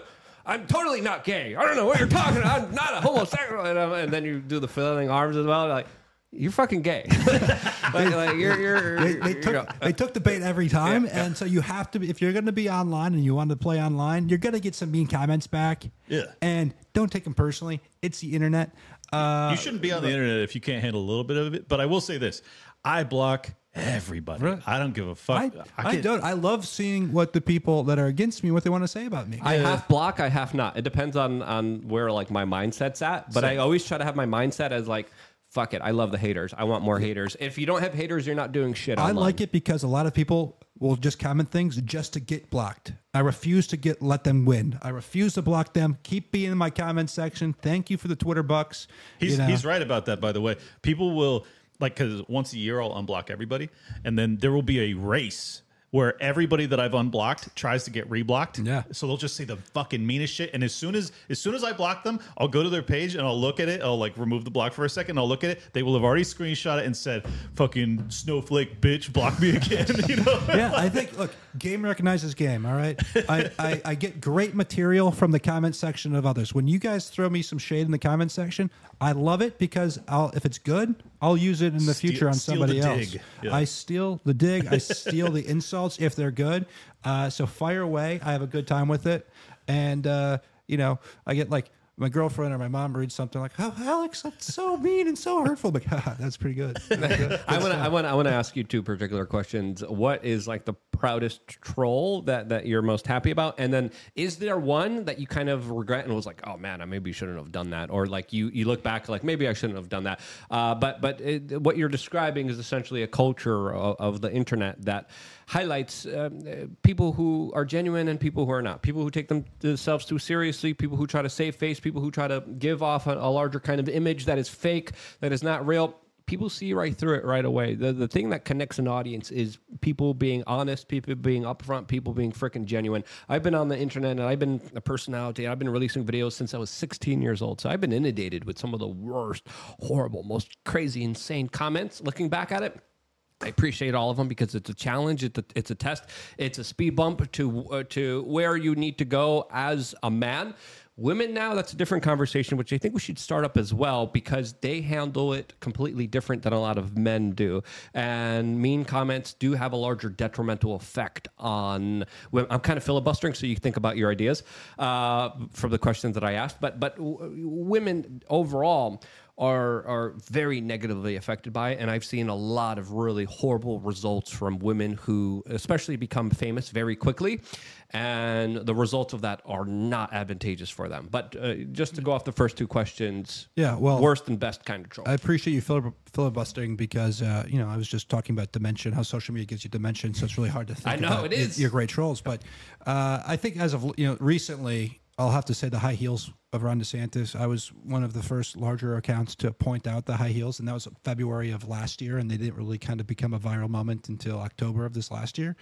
Um, but I posted a picture of Governor DeSantis sitting at a desk signing an executive order, and I just zoomed in on his boots, and I said, uh, "Excuse me, Governor, if I may, what are those?" That was the caption. Hundreds and hundreds and hundreds of comments saying Alex doesn't know what boots are. You know, the DeSantis people like those are Cuban boots, moron, and, and stuff like that. In fact, some of the DeSantis allies approached me at CPAC and recorded themselves confronting me. Making mocking me for not knowing what a Cuban boot is. He's like, Alex doesn't know what a Cuban boot is. He's an idiot. Da, da, da. And I still don't know what a Cuban boot is. and and then and so we we really got that into the political dialogue. But Dude, that killed him. but for me, what kind of made me a little bit more prominent on social media was my trolling of Adam Kinzinger. When I got subpoenaed by the January 6th committee, I had maybe 100,000 followers. And my defiance and middle finger to them, so publicly, kind of built me my started building me my audience. And so, um, you know, we we really wanted to hammer Adam Kinzinger's insecurities about his shortness. He's a very short guy, and so you know, as many memes as we possibly could make of him, you know, being the angry South Pole elf at. Uh, you know, in in the movie Elf, and Yeah, yeah. you know, call me South Pole Elf one more time. I think that was one of the first memes we did of him, and uh, we just kind of turned him into a, a total clown. And then the Dan Crenshaw stuff, we had a great time with Dan Crenshaw. You know, in twenty, you know, in twenty eighteen, he was the boy wonder of the conservative movement. He was going to be the next big thing. And then uh, he ended up calling me an America First fraud one day on Twitter, just out of out of nowhere. And I'm like, that's that's not very nice, Dan. And so I spent the next year and a half, you know, trying to build up social media hate towards him, and we succeeded. And Oh yeah. you know, he's He- every- I think he gets ratioed on almost everything he puts he out. He could now. tweet. He could tweet something like "Had a great time with my wife." He'll get ratioed, and you know, Same with Lindsey Graham. It's beautiful. I love to watch. He it. has a miserable time on the internet now, but we've I found a great partner in trolling Dan with a guy named Austin Fletcher, Fleccas, and uh, Fleccas created this rhino action figure of Dan Crenshaw. It was a little a literal rhinoceros with an eye patch, and he sold hundreds, if not thousands, of these things. And I made a promo for that, and we just had a good time with Dan. And uh, there was a situation where uh, like a 15 year old girl asked him why he called uh, Jesus a superhero archetype, and Dan like snaps back at this girl. And Oh, is like, yeah. I don't question this. my faith, and yells at this little girl. And I was like, hey, she's 15. And so I ended up bringing. We brought. I like to bring the trolls to real life, and so. I went and spoke in Dan Crenshaw's district, and I brought this 15 year old girl on stage, and we gave her a big, you know, standing ovation, round of applause. and- Incredible. And, so, I, I like to bring the trolls to real life. Someone on uh, Rumble just said uh, Dan got blindsided. we also have some Rumble rants here. We got one from Ian Crossland. Ian, we miss you. Come back anytime. Uh, Love he you, Ian. says Stephanie is a secret genius. She won't tell you that, but I will. Uh, thank Facts. you, Ian. Right, right, Steph. Super right. All right, and then we have another one from Curtis five nine four five, who just gave uh, a period. Well, thank you for that. I wanted to play this video before we go to callers from uh, members of LukeUnfiltered.com. It's a video that I saw today, specifically talking about women and uh, specifically the the kind of chemical process that happens with them. There's a lot to discuss here, as we just kind of talked about it in a little bit, especially the effects on social media on some men. That, of course, also is very detrimental. Uh, but but also women that I would say are affected by it in a different way. And again, it, it's easy to generalize. I don't want to generalize. Women are beautiful and amazing and incredible creatures, obviously. But we're, we're talking about uh, something that, uh, when it comes to the online discourse, it has to be treated and understood. And, and I saw this clip on Instagram and I really wanted to talk about it. Here's the clip in its full entirety. 70% of divorces that happen over 40 are initiated by women. Okay, why is that? Now, I'm not trying to keep everybody married. I'm mm. not trying to get everybody pregnant. I'm just asking people to think of their hormones. Well, as she loses these hormones, there are so many brain changes that are happening. Mm. And because she doesn't understand herself, she thinks it's your problem. She thinks it's her, her kid, her teenage kid's problems. She thinks it's her aging parents' problem. She thinks it's work's problem. She doesn't go, oh, okay, wait, I've got some neurochemical changes going on in my brain that I need to make sure that my lifestyle supports. And she doesn't, since that conversation isn't open, she turns on everybody else. For years, I had so many women that came into my clinic and they said, whatever you do, please help me stay out of my doctor's office. And I was like, why? Because they don't understand me. And when they don't understand me, all they do is give me an antidepressant. And I feel so lost in what I'm supposed to do to help my own brain health, help my own body health. And we start dishing out supplements and prescriptions when there's a lifestyle that women are working against. Now, you add that to the fact of social media conditioning. You add that to the fact of what the algorithm shows women, especially at a very young age, that kind of programs them, that rewires their kind of uh, neurons in their brains. And when you look at the larger hormonal kind of changes that women go through and the larger kind of biological mental changes that they go through, I do believe social media has been weaponized to the point where they are preying on these kind of changes and incentivizing it for the worst kind of behaviors and, incentivizing divorces, incentivizing breakups, incentivizing es- essentially the destruction of the family unit, which in part is also the responsibility of the man, but uh, in part also the responsibility of the woman. Uh, is this woman getting canceled for making this video? That's that's a good question. As uh, I bet she's selling a course. well, it's a good course. Maybe I'll buy that for a few, a few girls I know. But um, you know, it's uh, I think she's pretty spot on, and and we really do have a mental health problem in our country right now, and I don't think that prescription drugs are the solution. And you know, it's really sad that you know a lot of these young girls that are very active on social media, they are on some SSRI or some antidepressant or uh, you know they think they have ADHD or something and they just you know uh, are, are putting chemicals in these brains that they probably sh- shouldn't belong. You know I was when I was young uh, the teachers I couldn't sit still in class and I was I hated going to class every day so I walk around the halls or something like that, and the teachers come in. They go, "I think Alex has ADHD or ADD," and they're like, "Well, we recommend these prescriptions, or go to the doctor and see if you can." My mom refused to put me on those, and I just hated school. I thought school sucked. I thought it was boring, and you know, I've been You able were to, right. I've been able to flourish after you know I wasn't a great student, but from 18 to 26, my life has been incredible and I've been able to kind of get out there and you know use my uh, energy and creative abilities to do whatever the hell I wanted. But uh, too many parents put their kids on these drugs at such a young age, and um, I think it's terrible. And I think we need to have a really serious conversation about that as a country. Well, this is this is the larger kind of point that I w- wanted to make here, spe- specifically when you look at white women and you look at the prescriptions of SSRIs that they go through. The number of prescriptions keep going up dramatically and every single year, and a lot of people point to online activities, social media algorithms that are forcing women to to be depressed, to be unhappy, and putting them in the situation that they're in now, where I would say there's a full on war against women, and the women are losing. Yeah. Sorry, I'm- Clint. I'm going to make a, a case that is off the board and it'll sound zany at first, but the truth is is that women and men broadly need to discover libertarianism. Now let me explain why. You have to be willing to hold opinions that that are unpopular, and you have to be less concerned with the the in group uh, signaling and and uh, appeasing the crowd. I think that's what most women in particular have a hard time uh, going against the grain.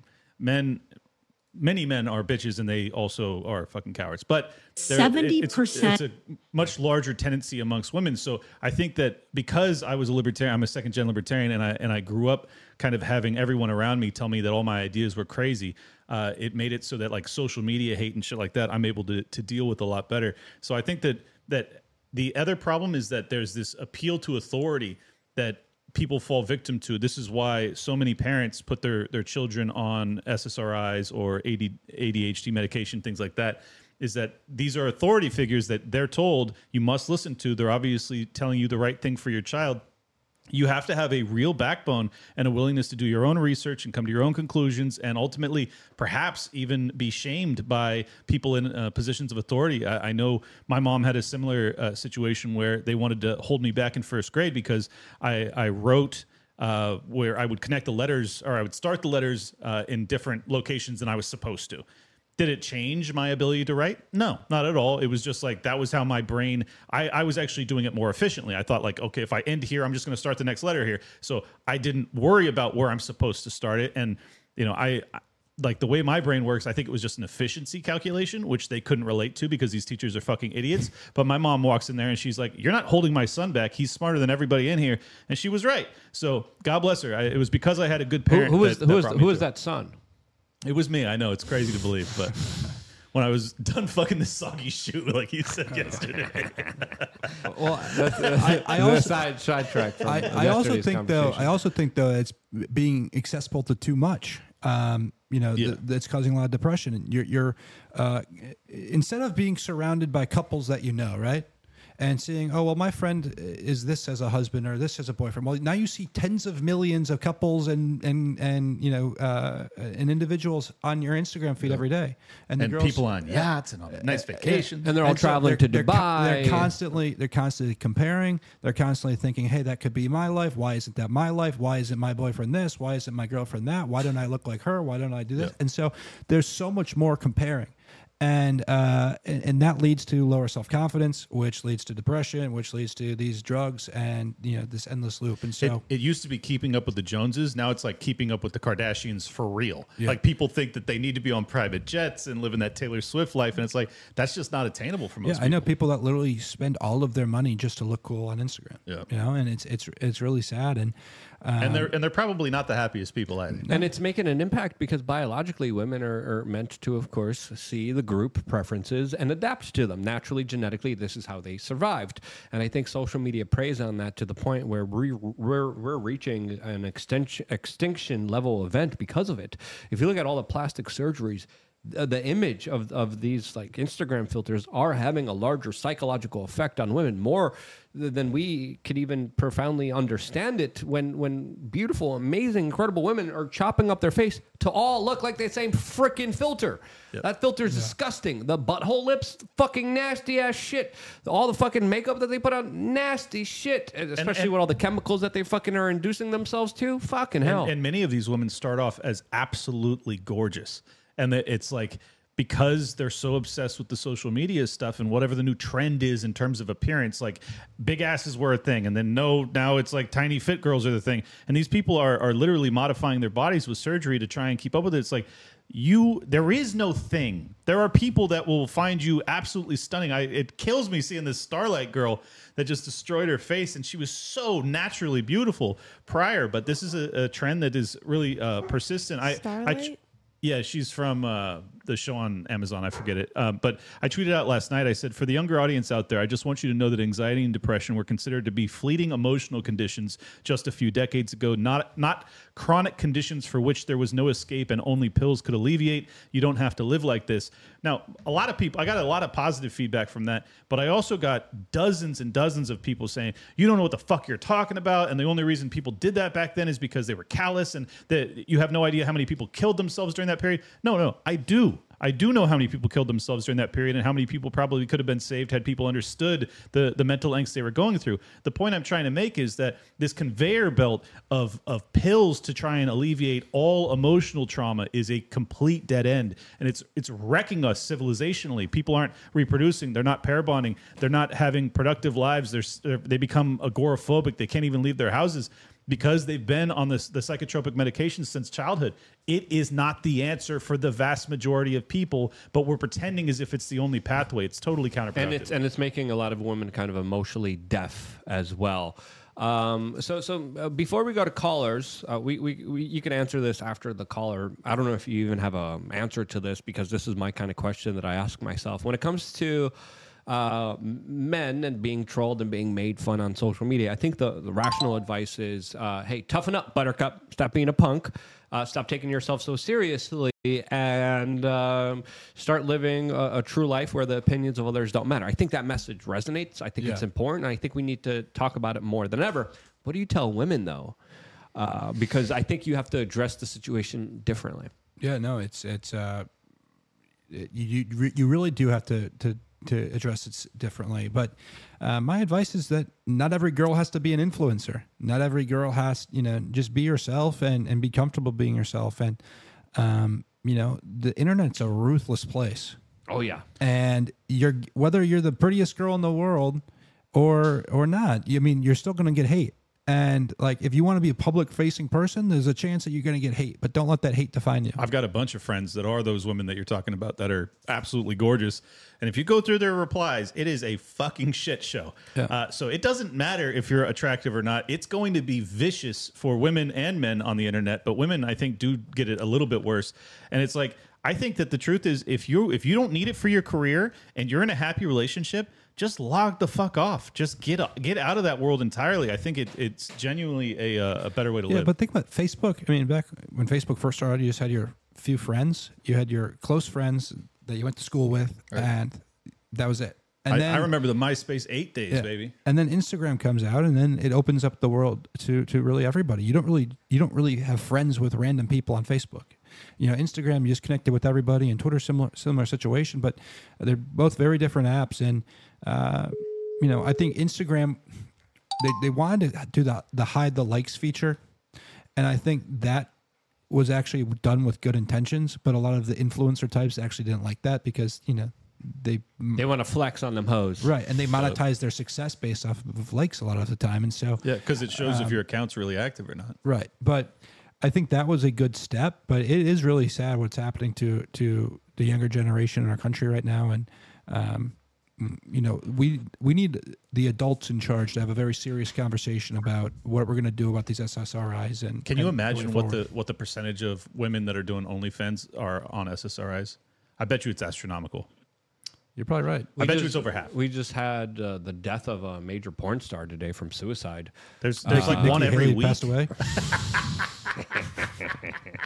That's a, Yo, she couldn't Sorry. get through the 13th Sorry. dude. I, I didn't I didn't want to. I shouldn't have said that. I said it. I said it. Blame me, not Alex. All right, we got a we got a caller from uh, LukeUnfiltered.com. Keith, you are live. We uh, have you on video. Feel free to ask us whatever you want to ask us. Hey, it's uh, it's great to talk to you guys again. Uh, greetings from Belize. Um, Hey, were you able to find the video link that I, that I sent to We you? were having a little bit of uh, problems here uh, with technical difficulties, but uh, but go on, ask your question. I'll do my best to try to find it. Real quick, That's did you cool. see Fani Okay. Willis in Belize? I, I did not, and I'm I'm really disappointed because like I play in a band here, so Ugh. I thought she had cash on hand, she could have left a tip, right? Would have been nice. Um.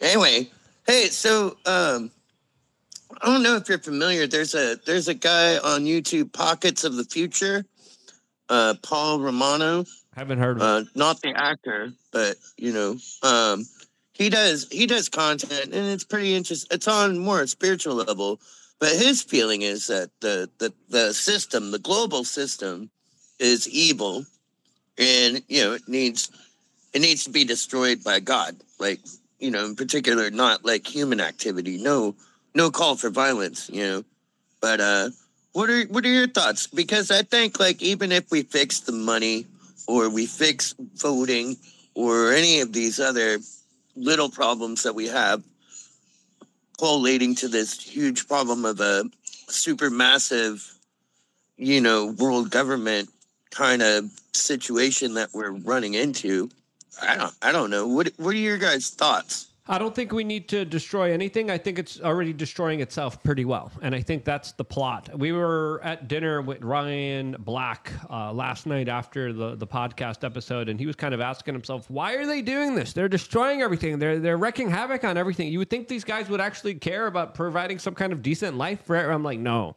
They've been hijacked by demons, essentially. That's my larger point of view. And I think uh, they work in very nefarious, uh, bad ways where destruction, chaos is what they always seek. That's just my perspective. That's my own interpretation. I could be wrong. What do you guys think? Well, I, I tend to agree with you that like the the system is is basically doomed to fail anyways. So I'm more interested in building than I am in destroying. I think that it's going to like any system if it's founded on nonsense, it's going to implode. So it's a matter of like are you going to just sit around and feel terrible for yourself because you're within a system that's ultimately going to fail? Or are you going to migrate to bitcoin or whatever your preferred hard asset is to try and take your financial security outside of the fiat system? Are you going to start to train and get in shape? Are you going to start to become an entrepreneur so you can actually speak your mind as opposed to being under the DEI thumb in some corporate gig? I think these are all things that you ought to be doing and and worrying less about you know the the flaws within the system because i think we all know that they're there Yeah, I agree. I think you have to have a, a, a more positive outlook and, and, you know, wake up every day and fight. And, you know, it, it looks different for every, every person. Um, and, but they want you discouraged. They want you de- demoralized. They want you to feel like you're a slave to the system. But, uh, you know, you'll find freedom in, in being happiness and, and happiness and, and being optimistic about the future and trying to figure out how you can control the future. So, um, you know, the system sucks, but you know let's upend it. Let's get good people elected to office. Let's you know from a local level to a national level let's uh, you know uh, continue these great boycotts of these companies that hate our country. You know a lot we're, we're, we're winning a lot more than you might think right now even though times seem tough. Um, but i think we're going to be okay if, as long as we have people that you know keep pushing forward. I mean, even if the odds are stacked against us, do you think that history has ever been written by the dude who's just bummed out at home? Like, fuck no. It's it's always going to be written by either the revolutionaries, good spirited or bad. If it's an American revolution or it's a Rev- Russian revolution, you get to decide which. Keith, I hope we uh, answered your uh, questions. Anything else you want to add? Anything else you want to say before you go? uh no not really no thanks guys keith keep an eye out for Fani okay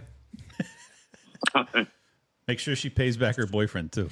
Keith, thank you so much for, for calling in. It's always uh, an honor and pleasure to be able to talk to uh, members of LukeUnfiltered.com. I think we're we were able to pull up your clip, but uh, I might play it a little bit later. As of course, we still never got into the, the very easy, lighthearted topic of, of Israel, since you know that that thing still is going on as the United States is actually proposing a resolution for a temporary ceasefire in Gaza as the Israelis are announcing that they're planning another major ground offensive, this time in Rafah.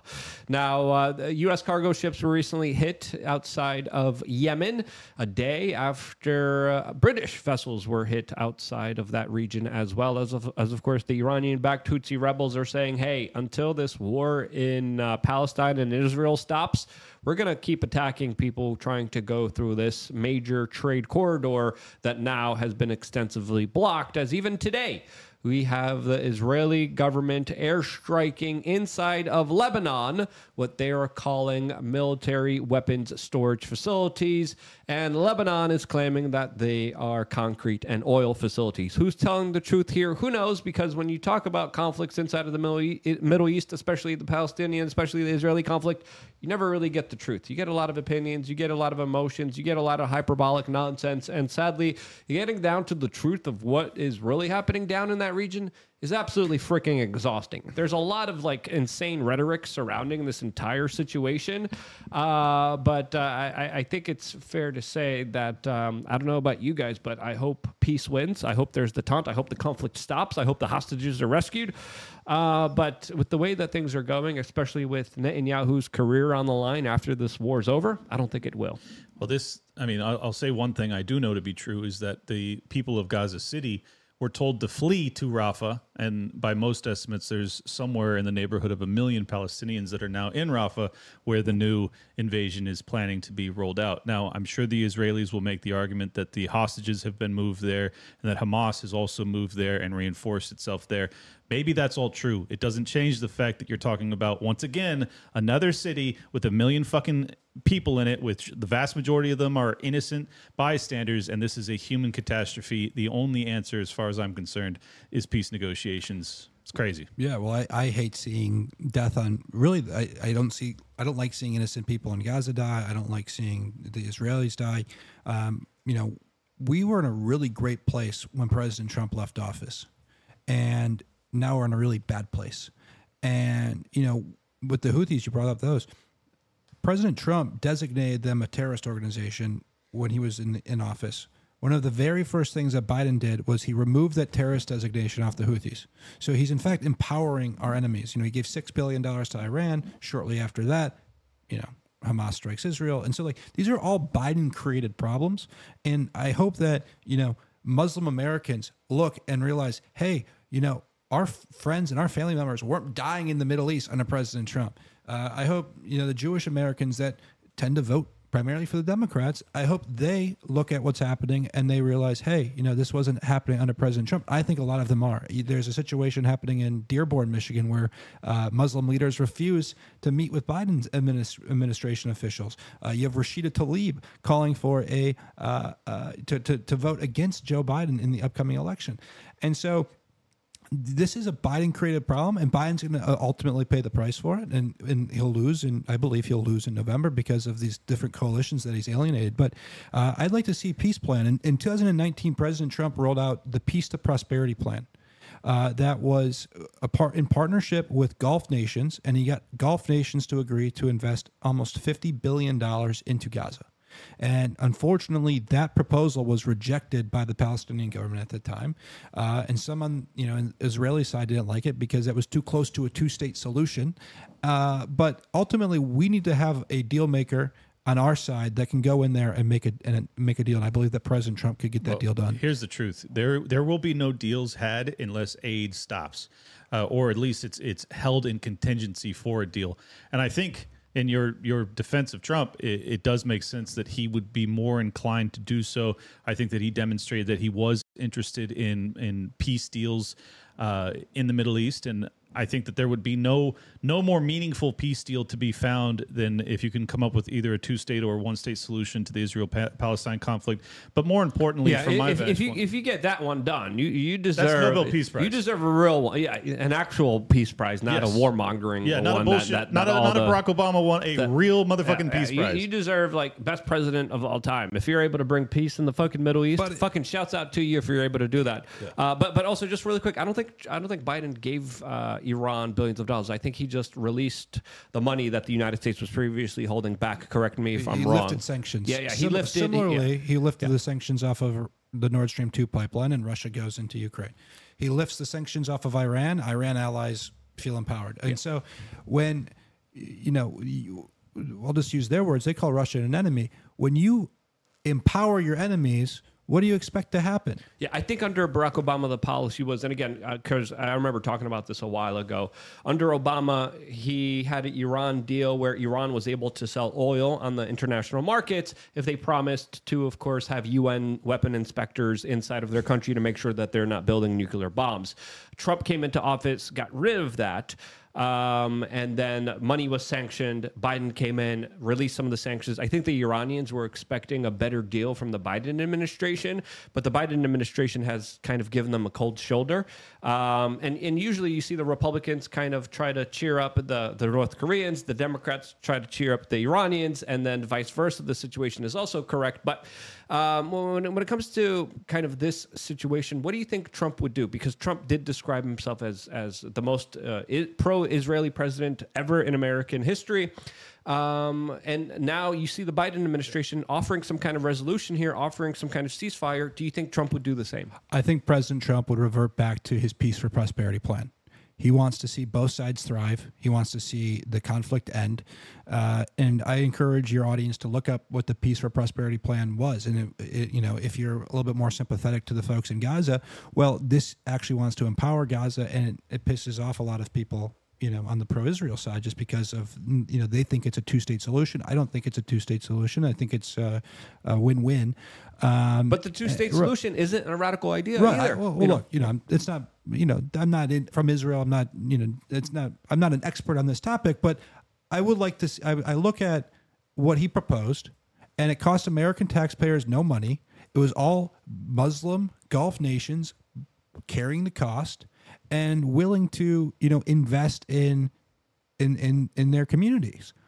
And so uh, that was killed by some on the right, and it was ki- it was it, it was killed, you know, by the Palestinian government. And uh, I think that we should look at that. How can we make both sides feel like they're winning?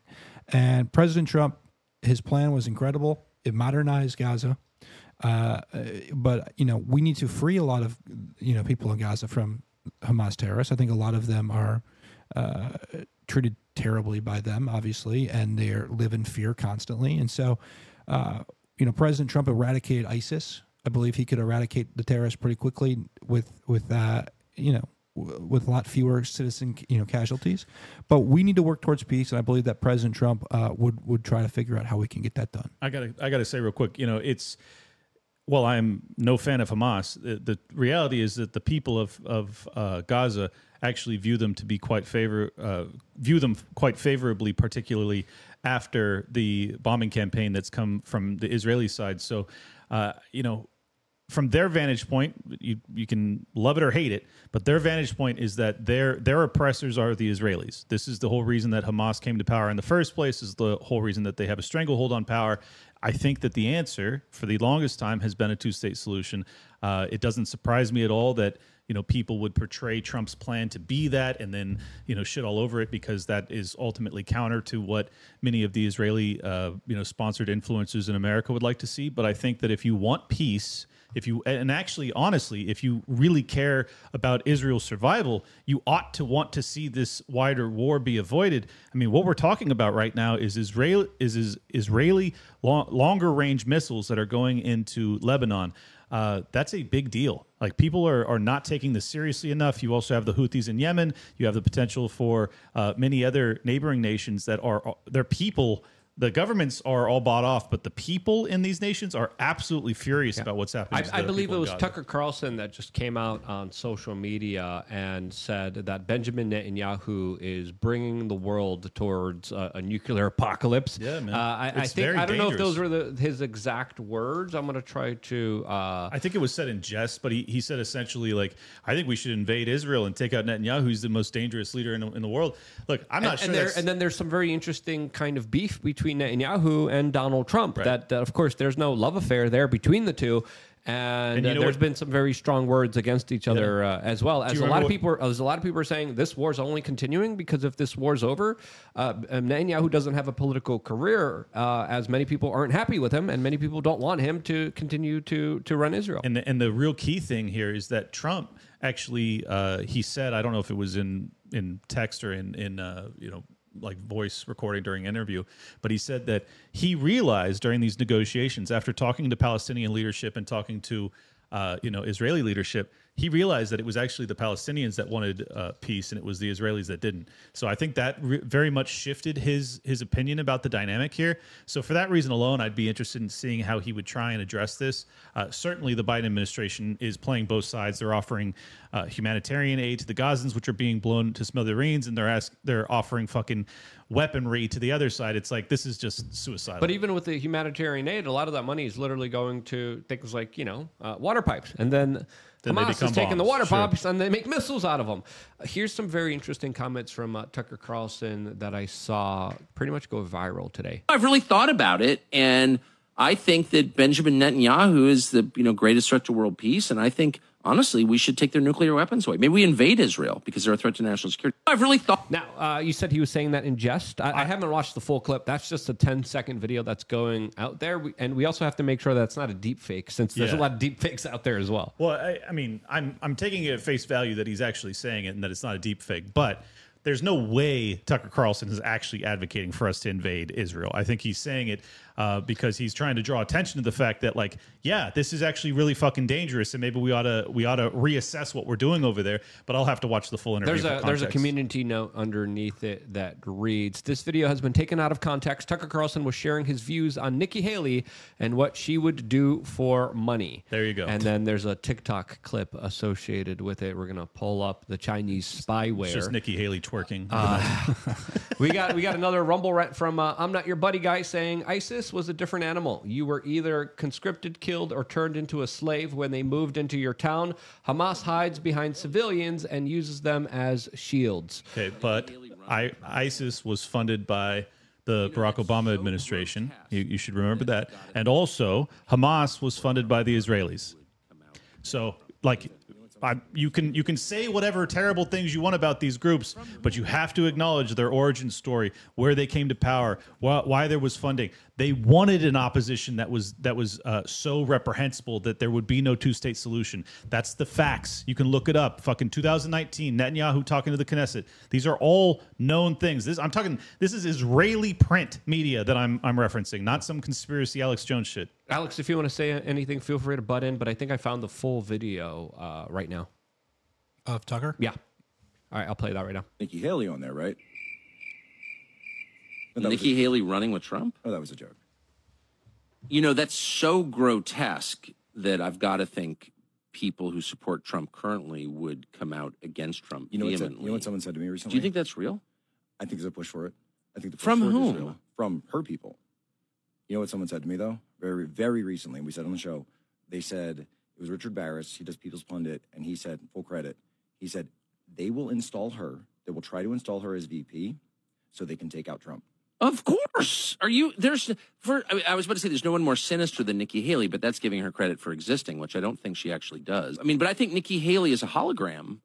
I mean, she's not Nikki Haley is just a physical representation of the lust for power of the oligarch class. It's just Yeah. like if Ken Griffin, you know, had a sock puppet, it would be Nikki Haley. I mean, it's like the most. Dis- Why is Nikki Haley even in the race? She's her views bear no resemblance to the views of Republican primary voters. None.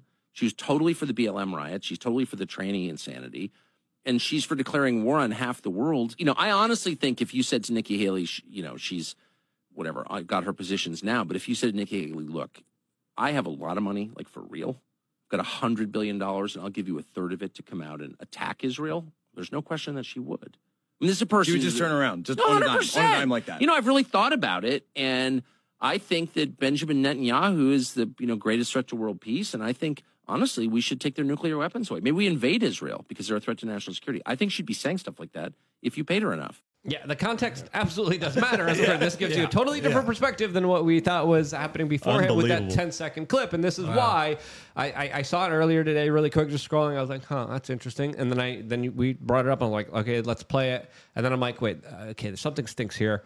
Let's watch the full clip. I- I knew there Let's was watch no- the community note, and thank goodness for the community notes that actually fact check a lot of this stuff and bring important context to it. That's why I, I assumed it was in jest because I knew for a fact he wouldn't actually be advocating for that. But Now you understand the point he was making is that Nikki Haley is an empty vessel that will fucking kill anybody for money and power. She's a total monstrous She's human a, being. a ruthless, bloodthirsty Cum dumpster. whore mercenary that will fucking kill like there's no tomorrow. We got another rumble rant from I'm Not Your Buddy guy saying, No, what I am addressing is the tactics that would be used to deal with them. It's easier to wipe out ISIS as basically you could wipe out the town without civilian casualties. That's what I'm Not Your Buddy guy Okay, okay. That makes sense. Yeah, I mean, they they uh, are certainly different fighters, but I'd much rather have you know if we're if we're trying to wipe them out, which I think terrorists are bad. All terrorists are bad. I think we should uh, if we if they hurt our people, then we should take them out. And um, you know, I don't think boots on the ground are necessary. We didn't use boots on the ground per se to take to destroy ISIS completely, but uh, Hamas certainly is much more sophisticated in their fighting. And Trump said that, but Trump gets you know they they say Trump praises Hamas for saying that they're smart. Yeah. Uh, you know, that's not exactly praise to. And, I- and anytime he points out the strengths of, of an opposition leader or entity, they always say, "Oh, he's appealing to them" or whatever. It's fucking nonsense. It's like it's respect for the hustle for the game, and it's also part of his negotiating tactics. He tries to, uh, you know, inflate their egos a little bit so that he can have a more productive conversation. This is like this is like actual statesmanship. Like that's what you ought to be doing. Yeah. I always uh, agree with strong self defense, but I think to deal with this particular problem, we got to deal with the situation that's creating a lot of these jihadis, a lot of these radicalized individuals, and uh, a lot of it boils down to a lot of kind of socioeconomic issues, a lot of family issues, a lot of foreign policy issues, a lot of blowback issues, and I, I think until we're ready to have that conversation, and until the United States and the intelligence agencies stop dropping off a bunch of weapons by a bunch of people that they pissed off inside of the Middle East, that would be a different situation. Well, I'll tell you what, Luke. Tell you what, Lindsey Graham's got a great idea. It's called fifty million dollars per year for gender studies programs in Afghanistan. Was this really his idea? Oh yeah, Yeah, He loves that's- it. He's that's definitely gonna help. he- he's a Lindsey Graham's a big advocate for gender studies program in the Middle East. So He's, he he's like the only person I think in American politics I actually hate more than Nikki Haley, which is No- crazy. Another South Carolinian. What the hell are you doing, South Carolina? We love you. They're- Vote they're- for Trump. They're but both, come on, stop they're both right-outs. women, and they and they both take it up the ass. All of them. They both run through twelve dudes in a single night. Make the meme, please. Someone now who has just heard For this real. eloquent piece of uh, Such- such an of- easy, of, of poetry. Uh, this is the type of poetry that you're uh, induced to by watching the bestpoliticalshow.com, and I think that's the perfect ending. I think that's Yeah. that's the way to end this podcast. Lindsey, the visual, leaving you the visual of Lindsey Graham and Nikki Haley taking twelve dudes all at once. have them both. You're have welcome. them both sitting on the casting couch with twelve dudes behind them. The meme writes itself. You're welcome. Uh, I hope you guys appreciated the show. I know Atlas did. And if you, government. Yeah, if you appreciated the, the, the show, subscribe. Uh, it really does mean a lot. We've been doing this show for about three months now, and we're almost at 100,000 uh, subscribers. You know what happens once we reach 100,000 subscribers. It's going to be a lot of fun. Clint has consented. He has signed off on the documents. He has gotten his doctor's note checked and cleared.